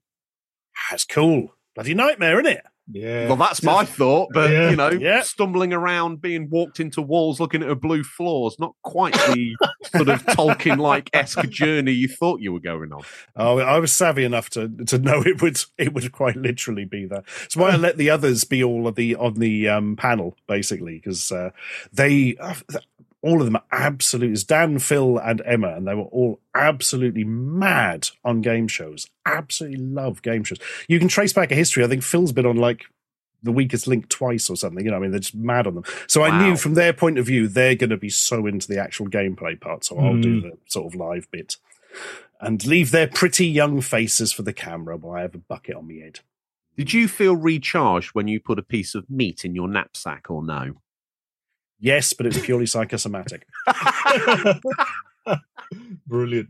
I was going to ask you, Stuart. You, you for a while there, you've done Barshens. With if people don't know what Barshens is, that was a cross between your names of you and the chef Barry Lewis. Um, me and I Mrs. enjoy that Argentine- dynamic. yeah, we love Barry Lewis, but we always ask, how did you and Barry meet? Because from your two different areas of YouTube is so so different and wide apart. It always amazed me that you're a chef and you, but you still get together and do like Will at Soda Stream, Will at Sandwich Toasty, Well, it's Soda Yeah. Stream. What an absolute criminal. Soda Stream and milk and coffee. Yeah. But, but how did you actually meet and, and come mm. come up with doing these videos? Because they're brilliant, but you're from two completely different backgrounds on the YouTube space. Yeah, basically, we'd both been caught forging luncheon vouchers in Mexico and were in the same jail. And um, we escaped together and had to travel across true. Mexico. And we basically survived by being a tag team wrestling act called El Fuerte and the Kid. And every night we would swap which of us was El Fuerte and which was a kid. Um, we died seven times each. And there was, no, no. Uh, what actually happened was. God, I'd love to No, have don't tell explain us. that to Don't Mrs. tell us RGT. no, Did- now you did get he- the truth, I'm yeah. afraid. Did he tell you how he met Barry? You're not going to believe it. They're in Yes, yeah. Mexico. Yes. You're not going to believe this because it's obvious lies. Yeah. Oh, excuse me. Um, what actually happened was, oh, excuse me, hang on. Ah, there we are. Right, let's try that again. What actually happened was, um, um, it was a YouTube thing at Comic Relief. Comic Relief wanted to get some uh, YouTube people in to do stuff. I went in and uh, we did a special episode of a series called Ideas Men that we did at the time. And I happened to meet Barry there. And, and Barry sort of came over and chatted because, A, he's um, a very chatty and friendly guy, um, which is useful for me because I'm quite introverted. So I probably wouldn't have spoken to anyone hidden in a corner or something. Um, but he came over. And plus, to be perfectly honest, we were the only people there of who were probably over 25. So uh, it was a bit of a natural mesh. Yeah, we just got chatting. He said, Oh, we should totally do something. Oh, all right. So I went up to um, Weston-super-Mare where he lives. And Yeah. that is the only, the first time I met him is the only time Barry has ever actually cooked for me. Really? And he cooked an oven pizza and he accidentally dropped it on the floor face down. What a fraud. He's a, you're a fraud, Barry. and that's, He wasn't- that he wasn't floor using his pizza is the only thing I've had from him to Wow. What? What a. qu- Uh, Oh my god. That always fascinate me how you how you two actually did meet. I, I would Yeah. imagine that would have been something along the lines of meeting at a, a venue or an event. And, but yeah. yeah, absolutely. Yes, it was comic relief in their in their London office, which is next to MI6. Which is Is amazing really? when you go there. Yeah, I didn't realise this, and I'm going there. I'm like, this building's familiar. There's a lot of armed guards. I think, shit, me, this is the one. oh, That's that, that, that's, that's the James Bond one. Show it when Chris Brosnan's in the special boat, and you know all that. It's actually that place. no, But you don't look at it for too long because there's a lot of people with guns around that place. Yeah, I can quite imagine. Um, you're a, now to swing things back round. You're a Norfolk man, born and bred. Yep, that's right, Hunter. You're a Ramo boy. oh, He speaks mad, the then. lingo. Uh, and you, you've done lots of wonderful things for the for the city of Norwich, and you are the ambassador for the Norwich Games Festival. Is that still ongoing? I don't know. Because Which is probably a sign that it might not be. It's been a bit hit and miss because it kind of disappeared over COVID. Uh, we had a, it sort of came back this year. Um, we did it sort of- OLL, didn't we? yeah, they had the testing of the um, waters on that, and I did another talk. But I don't know what's uh, what's going on with that. As for now, we'll probably hear next year. Maybe I love. I love check your talk- bank balance and see when was the last time they gave you some wages. I think that might be a clear indicator. Oh, I never of, get paid. I love the talk you done. What was the one on the uh uh where they had to find the gold jewel from that? oh yes, Hareraiser. Yes, Oh, that that is that is a hell of a thing. I was reading my bit of that's um, fascinating. That flickering skeletons today, which that um, basically that talk was kind of a adaptation of that chapter from the book to see if it worked or not. Just the, the timing was good to actually try that out, and obviously it did work. So that was all good. But yeah, it's been nice to go back and look at that again. I must. I often wonder about turning that into a sort of longer form video, but I think the talk works quite well. So is there talk's very good. Yeah, I mean, I watched it online and I loved it. I was just fascinated by it, and that was almost. You, at first, you think it's almost fictional, and then you realise it actually happened. And where you know, if you haven't watched it, go and watch it because it is absolutely fascinating. Um, and how it's all linked into a book and a game and this prize or so-called prize that everyone was looking for. Brilliant. Yeah, absolutely really good talk. it's, it's mindly heartbreaking because it's the original Masquerade Prize, the actual Golden Hare, is this beautiful thing made by a real talented artist, and it's he mm. sort of poured his heart and soul into this thing, and then it ends up being used as the justification for an entirely different person's. Well, is it a scam? Probably. Mm, Still don't really know. You know, it's a, such a weird subject. yeah, it was. Um, maybe drawing things to a close a little bit here because you are ill and you're also a lord and certainly don't want to spend too much time with paupers like us. But you you dragged the BBC to the plains of the Sahara and you picked on its corpse. I feel like you've dragged YouTube to the Sahara and now you're a Twitch man. Now, what's this all about? You're down. You're more down with the kids than I could possibly even imagine. Forty-one thousand followers on Twitch. You are Down with the kids. You, you need to come into chat on Twitch and see that our average age is 87. Yeah. Um, they're kids to someone, Yeah. Lord Ashens. 87 decades. Um, Um, How does that differ from your not?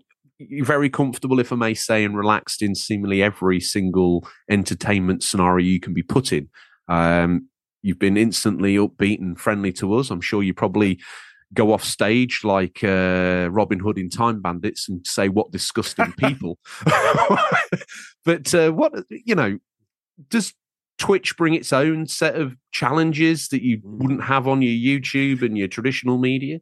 Yes, it's a very different thing to live stream to, you know, do something. I mean, I appreciate that my videos are pretty much stream of consciousness, mostly unedited, but uh, all the same, you still have that level of distraction from the audience. Whereas, yeah, streaming, you are straight into it with immediate feedback. I think that's what I like about it. But yeah, we do it twice a week, Wednesdays and Sundays.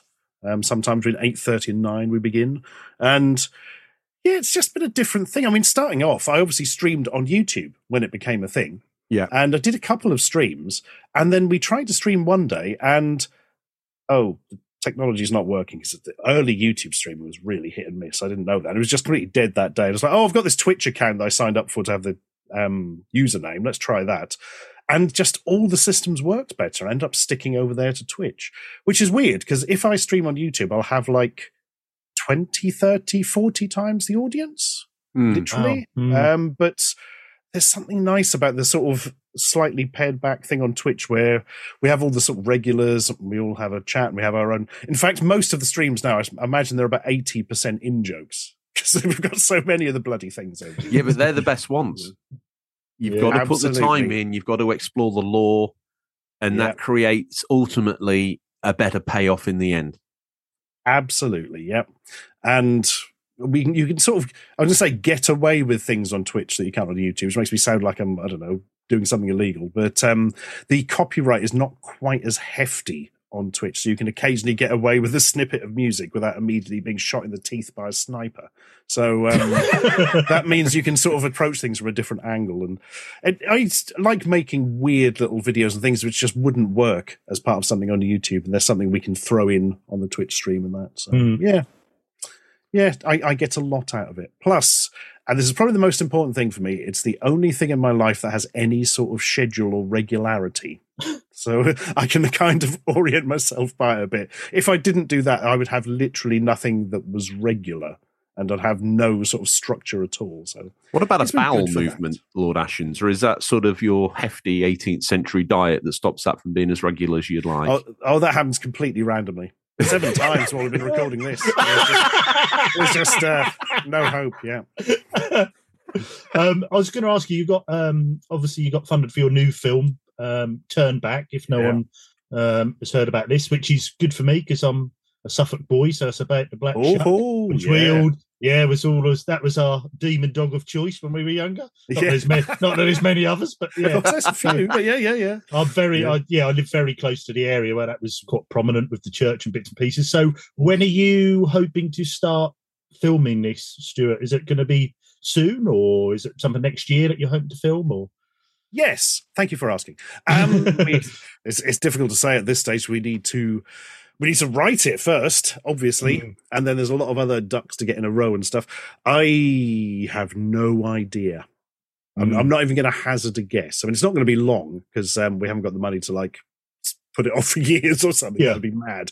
But um, equally, don't want to rush it. We've got we've managed to raise enough money that we're coming in at from a, like a really good place, so Yeah. we can do everything properly. So, will will you be filming in these sort of locations, regional locations, and that? And um, Thank you for asking.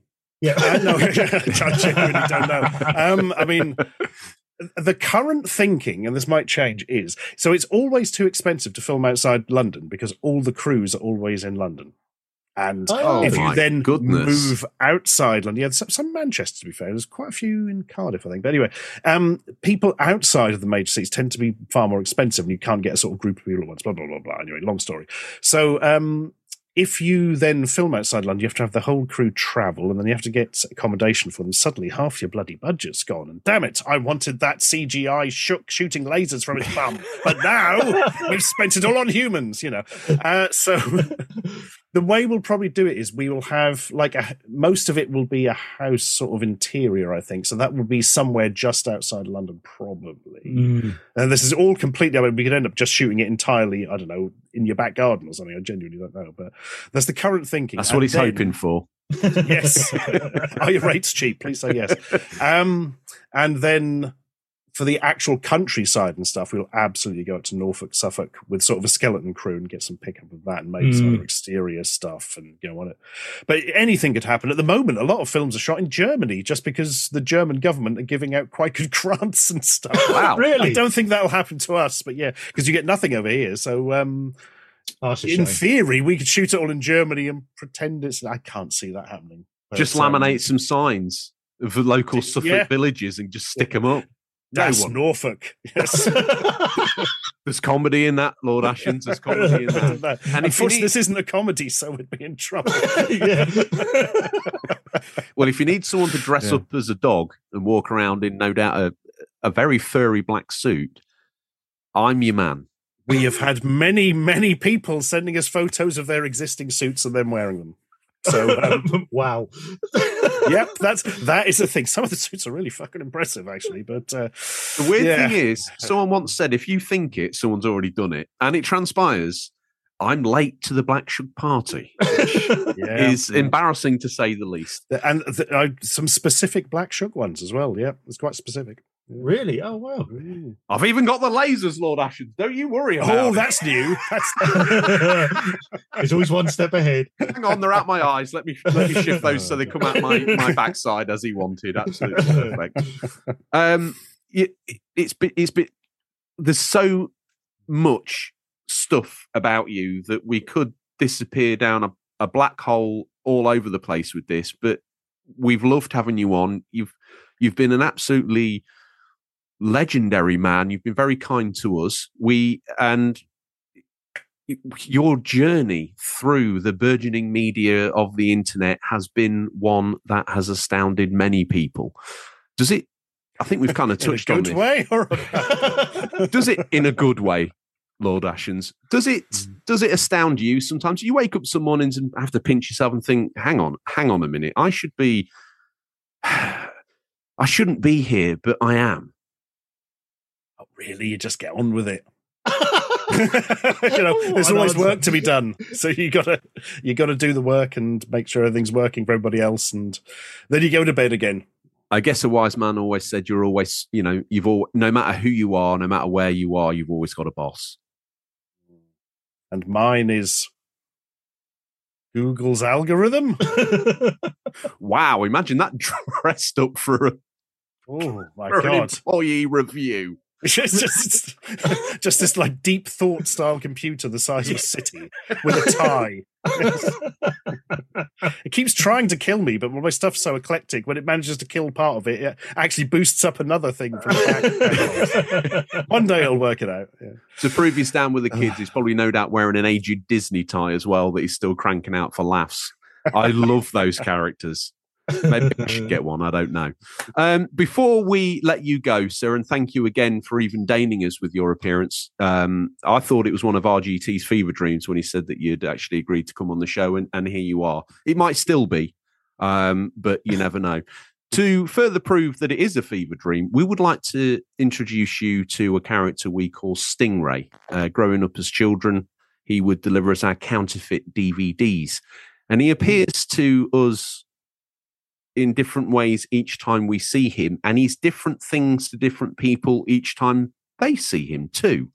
It's time for a peek in what we affectionately call Stingray's boot. What's nestled between some counterfeit nappies and a dodgy copy of Battle for Endor this week. These are the new release highlights for the week December 4th to December 10th. 2023 listeners, these are out in digital or physical, or will be by the time this podcast's in your feed, but could be region dependent. Spring stop. Wow, whoa. The Bluebird has arrived. Stepping out the door, I see. Oh my God, Ray, I can't believe you've done this to me. He's come as me, but with a singlet leotard on. And he's come, climbed out the side of his Bluebird with his son, Wayne Ray, above his head. And he's power slammed him onto the bonnet of the Bluebird and he's gone for the one, two, three. Looks like he's broken his son's spine. Uh, and like a classic 70s British wrestler, he's just he's just basically took a big chug of skull. Wow. Oh, that's a reference. Yeah. oh. Do you think that one up? My One dad used to joke for the kids there. my dad. That's the audience we cater for. We say no Yeah. to squares and the hope of bringing the kids in, but they hear the skull and they're done. If Yeah. they've got this far, to be fair, we've done well for attention. Uh, Lord Ashens, pray tell, how are you seeing? How is how is Stingray presented himself to you on this crisp autumn autumn day? Difficult to see him. There's a lot of light behind him, and I can just make out a silhouette. But wait, oh no, wait! He's raising above his head a pair of shears. oh my god! He's the cover of The Burning, the classic VHS Wow. nasty. He is Cropsy from The Burning. Oh. His son needs to be careful of those shears, though. They look kind of rusty. Wow! I tell you what, to coin a phrase, Harvey Retro just leapt up, span around, sat Yep. down, and now he's feverishly typing. He accurately described the front of that VHS. oh, Harvey Retro, how we love you, sir. Uh, RGT, how are you seeing uh, the mighty Ray today? always on point with Ray. So he's stepped out dressed in this, this quite detailed costume of a game child. Um, looks very good. Ray's struggling. He's had to lay in the back because he's dressed as a full size Plebeius machine. Um, so he's, he's just pulling his ankles. Trying, yeah, he's up. He's upright. He's okay. He's, his head's quite low down near the coin slot, but he's he's managing to balance. So yeah, very accurate game child and the Plebeius machine. Fantastic. His head would be in the coin slot. He's a devilish man. Yeah. Okay, he's popped his boot. Let's not mess around. Here we've got, uh, what have I got here? Oh, yeah, I'm taking this. Born of Bread. It's coming out on the PC December the 5th. Born of Bread is a wacky and joyful RPG adventure revisiting turn based combat tropes. Players Loaf, a flour golem, discovering this enchanting world of humour along, Wow. with a, along with a colourful cast of buddies. What are you getting, RG? This is your mummy mummy, is it not? Uh, no. Um, this is Tram Simulator Urban Transit, PC December 5th.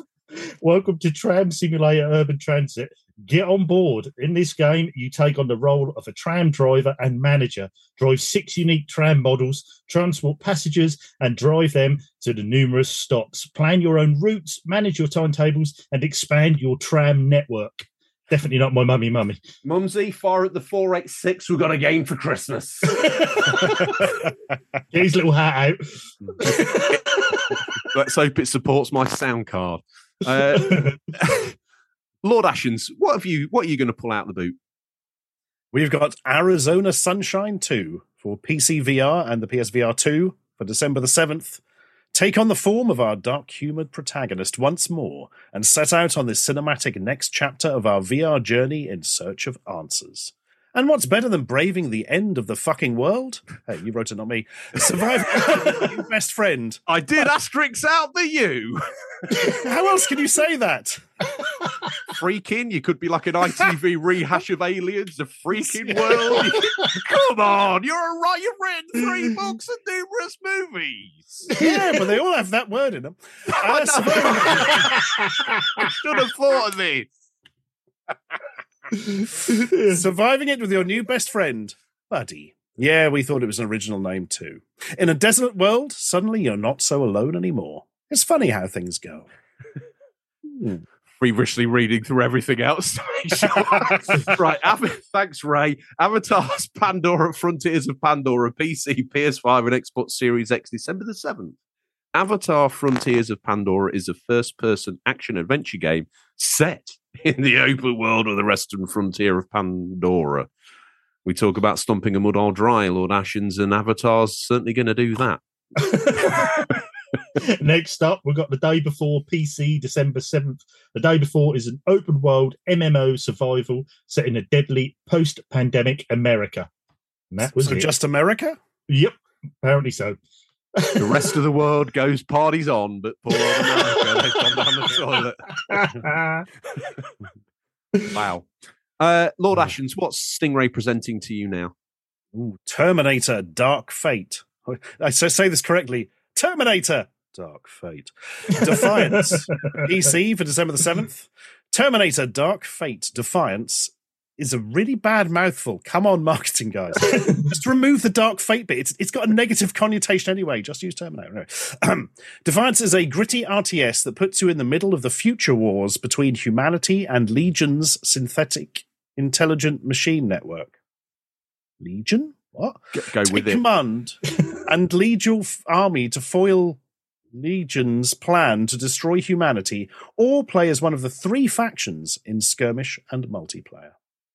That do you know that reeks of? We've we've got this great RTS, but we don't think it's going to get the traction. Let's see if we can get what license can we get? Jaws? No, too much money. Terminator. Yeah. Surprisingly, that's cheap Yeah. right now. Let's tack that on it. Yeah. Oh my goodness, um, that's interesting, isn't it? Blimey. I was hoping that would be okay. I was kind of thinking that might be my mummy mummy because I like an RTS, but you know who knows. Um, Ray's presented me this. It's Warhammer forty thousand. This sounds like Games Workshop have started to crack down on their counterfeit figures. It's Warhammer 40,000 Rogue Trader out on the PC, the PS5 and Xbox Series X, December 7th. Uh, join David. Dickinson as he partners with the Games Workshop to rat out the fake characters, but apparently not. It's a classic, rich, story rich classical RPG from Owlcat Games developers of the critically acclaimed game Pathfinder Wrath of the Righteous. So much faith in their new game that they've had to spoon feed in their other game just so you know that they actually make good games. Scary. Uh, RGT, what's last? We have got back then PC PS4 December the 8th. Back then is a first person narrative game taking place in the mind of Thomas Elian, an elderly writer diagnosed with Alzheimer's disease. And that would be my mummy mummy. I quite like the idea of that. Sounds uh, very interesting. A brave choice, but very interesting. I think my mummy mummy is going to be. I want to pretend I'm one of the cool kids and I need a reason to dust off the PSVR 2, which is probably not going to happen. So I think my mummy mummy genuinely might be Tram Simulator. In a world of superheroes, sometimes it feels good to drive a tram when no one else will. So that's my mummy mummy. Hmm. Lord Ashens, may I urge you to pick a, a mummy mummy from this veritable selection in Ray's boot? Yeah, so I mean, Termin- I'm, I am interested in a new RTS. I haven't played an RTS for years. Um, Do you know about Anno? Can I talk to you about Anno? Oh, 18? no. Can I talk oh, to you about? oh, th- th- this feels like the Oh, religious no. man who's turned up on the doorstep. What, what is this? I thought he was over this. Yeah. I thought he was over this. And uh, what was it called? Sorry. Anno eighteen hundred. Oh, yeah, I've seen that written on things. Yeah, Um, you've got to sort your supply chains between the Caribbean, and you've got to use your sort of Oh, factories to build things up. It's just give it a try. Ditch the story and go straight into sandbox mode. It you will be rewarded. hmm. By Jesus in heaven or by the game? At this point, I'm willing to bet the the farmstead on it. Jesus is gonna. Jesus is coming down for a one-off guest appearance. Yeah, just to get someone else to play Anno. Although it's a Yeah. it's a big game. People have other people, I'm sure, have played it. I'm sure there's a whole YouTube series about it. But uh, yeah, so you're going with Terminator Dark Fate uh, Mate, Defiance. I think uh, I think I might swap it for Rogue Trader though. oh wow, the David Dickinson. yeah. Wow. Because, I mean, Rogue Trader is the name of the like the original Warhammer Forty Thousand game book back when it was more RPG than tactical almost. So Mm. I'm surprised they're really going back to that. Well, they're probably just going back to it with the name, aren't they? Christmas come early faithful for on. Lord Asher. But the problem is the Warhammer 40k license is like on everything, isn't it? I'm pretty sure I got the Warhammer 40k license by accidentally ticking an extra box when I was having a blood test or something. You know, it's just bloody everywhere. And there's so many games released with it on, but I like the idea of a sort of classical RPG. The Pathfinder stuff's meant to be good. Um, yeah, but the problem is be going straight into it after um, Baldur's Gate three, so it's probably going to suffer in comparison, isn't it? But damn it, I'll try it. Okay. Careful what you say to Ray because he once you've tried it, he'll be back every week, subsequently asking for money. Um, what's the? I'm going to pick a retro VHS. I'm feeling a little bit sort of nostalgic. I think I've probably had this before, but I want to get Explorers on VHS, the movie of three kids who mm, I don't want to say too much if you haven't seen it, but they build a spaceship. It's Mm. absolutely brilliant. Mm. Um, thoroughly recommend it. You Good can get it choice. on- you can get it on DVD now. It's got River Phoenix in it and uh, a few other characters. Uh, Lord Ashens, what are you taking out of the boot VHS wise, sir? Oh, well, as he appeared in the form of Cropsy, it's going to have to be another video nasty, isn't it? I'm going to go for Night of the Demon, not the MR James one from like the 50s, whenever they made that. The w- horror film from the 80s about Bigfoot that makes no sense whatsoever.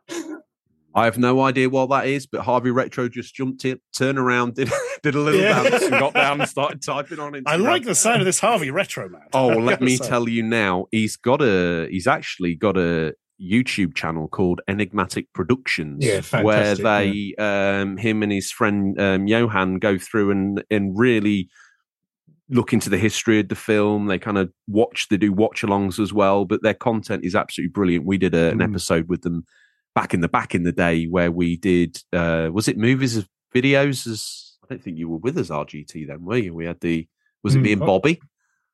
I think it was it you and Bobby or you and Tom? I can't remember now. I think it was me and Bobby, Yeah. and we we did video games to movies, and then we did movies that became video games. And one which way round of that, Lord Ashens, they came on for, and it was absolutely brilliant. I think I've and, also and um, Johan also uh, organises. He done a uh, the film Clue, you know, obviously based on Cluedo. He done a live show at a, a cinema where they showed oh the film, but you but you played along in the audience with the film as you went, and he'd organised all that, and that looked absolutely fantastic. Very Oh. talented gentleman. He, and, and Harvey Retro could almost be described as like a David Bowie type character. We did a Christmas special called The Retro Man, which was a, a riff on the Snowman, and he did the Bowie intro at the start, which was absolutely. Mm, That's the sort of character you're dealing with here, Lord Ashens. It's, uh, it's something It else. fantastic, yeah. Uh, RGT, you've picked yours. I have, as we were talking about Turn Back, and we were talking about um, Evil Dogs. I've gone with Cujo. Um, haven't seen that for a lot of years, and love to see that again. So I'll get the popcorn out, and Mrs. Me and Mrs. RGT will sit down and watch Cujo again. Okay. Yeah. No sooner has he placed Cujo in your hand, I turn around and all I see is a sweaty and blooded wrestling singlet on the floor and nothing else.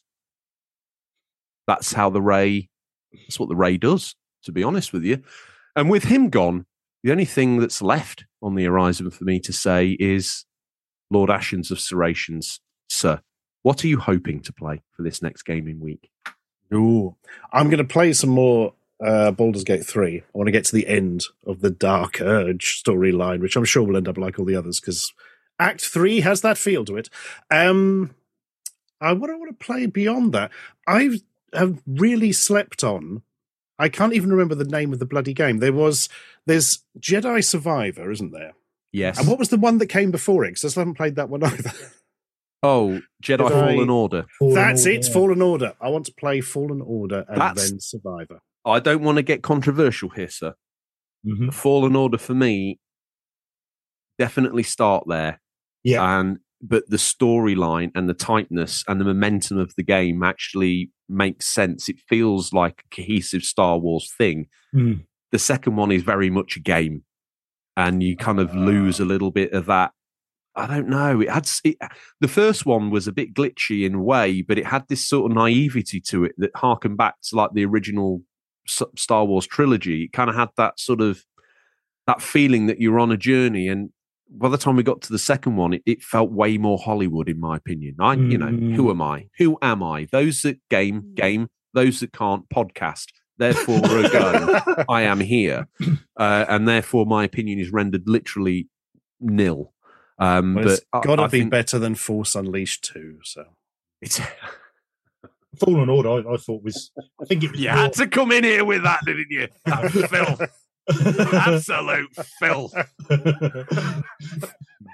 Fallen Order is fantastic because I think after the first two efforts with EA and bits and pieces, I think once you get down to Fallen Order, it was one of them where you think, oh, hang on, this is actually really good. Yeah. It's- They've actually made a Star Wars game, which you feel is in a Star Wars universe. Um, and it was it is surprisingly really, really good game. Fallen Order. Really enjoyed And it. I, I mean, you play it how you want, but I found some quite. um You start, you go to a planet after you've the intro and everything. You end up going to a planet which is almost like your Dagobah, and it lets you learn your skills. And you can go back to any of these planets at any point in time. But I found myself going back there because as you unlock more skills in a Metro Metroidvania way, the cliche uh, is real. You you were able to find more bits there. Mm, so you could unlock different parts that you couldn't jump to before and the same thing happens across the levels but i found that first one very rewarding in that regard. So i felt like i was going through my jedi training. I very much felt like i was in that game whereas the second one i was playing the game i know mm. it's a very small distinction but it was one that certainly res because i was excited for that sequel don't get me wrong and it is okay but that first one is is, is magic it really is so definitely. good Christmas game. Yep. It's got that vibe to it. Uh, Mm. RGT, what are you hoping to play, you sexy swine? G1 jockey? Funnily enough, no. Um, I've had I'm done with you. Yeah, you made me go through that before. But anyway, um, Voice City live stream Tuesday again. We'll be continuing that. Me and Ball Border. Um, I'll be playing more Stardew and Mrs. RGT, and I've also picked the game up. you love it. We we watering our crops and walking into town, holding hands. I just together. think you should take it to bed. You should both go handheld. And, Where's and his head and oh no. no, it's not going anywhere. It's an innocent thing. uh, anyway, um, and also there was I watched Scott on Marathon Game and check out his channel on YouTube, very good. And he had a game which he'd bought. He was just doing some, you know, going through his pickups, and he had one called Gear Shifters on the Switch, which I've I've picked up as well. That really looked interesting to me. It was that top-down retro car racing, but also but also was a side-scrolling shooter, if that makes sense. So you're a car on a road, but you're actually playing it like a side-scrolling shooter, like R-Type. Well, Um, Weirdly, I had an Atari, no, it, it was an Atari ST game called Overlander, where it was like a Mad Mhm. Max thing, where you got so far, and I could never really get very far on the road. And if you got so far on the road, you went into like a side side scrolling. Oh my goodness! Like almost like Altered Beast, if memory serves. It was really, It, was it was pretty I awful. knew that. You kind of did got far enough. you kind of did shooting when you got so far you could then it kind of cut to another section i only not i didn't i like you sir didn't get far enough but when i then googled it i tr- it transpired that when you get far enough in the car you go into like a, a town or a neighborhood or something similar and you kind of shoot your way through that No Uh. God, just blown my mind. it blew mine as well and i'm Stuart sure Atari ST's name coming out. It was in the, Yeah, if I'm- memory I'm serves, it was in the Atari ST Power Pack. It's the only way I'd Yes. actually come across it. Um, it was in there with Blackjack and oh, God, what was that little frog thing that walked up the tower? Oh, Oh, uh, uh, oh, no, oh, not obulus or something like that. Nebulus, um, something Oh, like that. I'm. Has a different name on the NES. Um, It was like a circular I think it is tower. Nebulus. And I remember the graphics being really quite Atari, ST, Yeah. Power Pack games. Thank goodness for Google. There's a full set here for forty-four pound. My goodness gracious! yes, it me. is. It is Nebulus. Yeah. Nebulus. Yeah. Double Dragon, Star Glider, Overlander, Oh, Super yeah. Huey, R Type, Afterburner, Space Harrier, Bombuzal. I don't remember that. Bomb Jacker, I remember. Oh yeah. Uh, you got the original Xenon, uh, Gauntlet 2, Eliminator, Nebulus, Pac Mania, Hang On. Now, that means that you struggled with the games Predator and Black Lamp. Oh, Black Lamp's very pretty, but oh, Did you notice? fun to play. I remember when I noticed as a small child that he kind of thrusts from his crotch area his projectile weapon. Yep. So I didn't have the power Wow. pack. My friend did, and that is we laughed at that and then never loaded it up again. Yeah. Oh dear. Was this really a game, or was this just a joint thing? No, no. It, it- blackjack was a thing. Um, I wanted it to be cool because I wanted a Zelda on my home computer because all the cool kids had NESs. Uh, I had blackjack and was ultimately disappointed, so played Geoff Crammond's Microprose Grand Prix instead. Uh, there you go. There's a tale of uh, Mm-hmm. must try harder at my GCSEs. Might have got an Amiga. I, I need to register an official complaint now because I've just watched an entire long play very quickly of Overlander, and there are no side-scrolling sections. So what is this game Oh. where I? Are you because I thinking went of into- Technocop? No, it was definitely a Mad Max game. I don't think Technocop has that sort of like No, it barren doesn't have that overworld. vibe. Road Blasters doesn't, does it? Community corrections. Anyone listening who's on Discord, please add that in and Please let us know, and we can we can tell um, Lord Ashen's agent to let him know to let his manservant know that the game of, the You're going to stumble at finding the agent part, I think. Um, Man servant. game is valid. Batman, yes. Um, wow! oh, dear.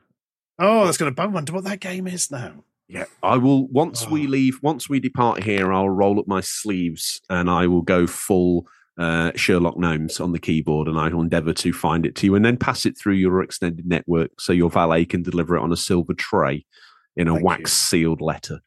Tremendous. you, you could just email me; it'll probably be quicker. Oh, no, no, no, no, no. It needs to be given the proper respect. Uh, and and with that note, the proper respect, sir, should be paid to you. You you're an absolute trooper. You've come on poorly, which you know is a UK term for feeling not very well.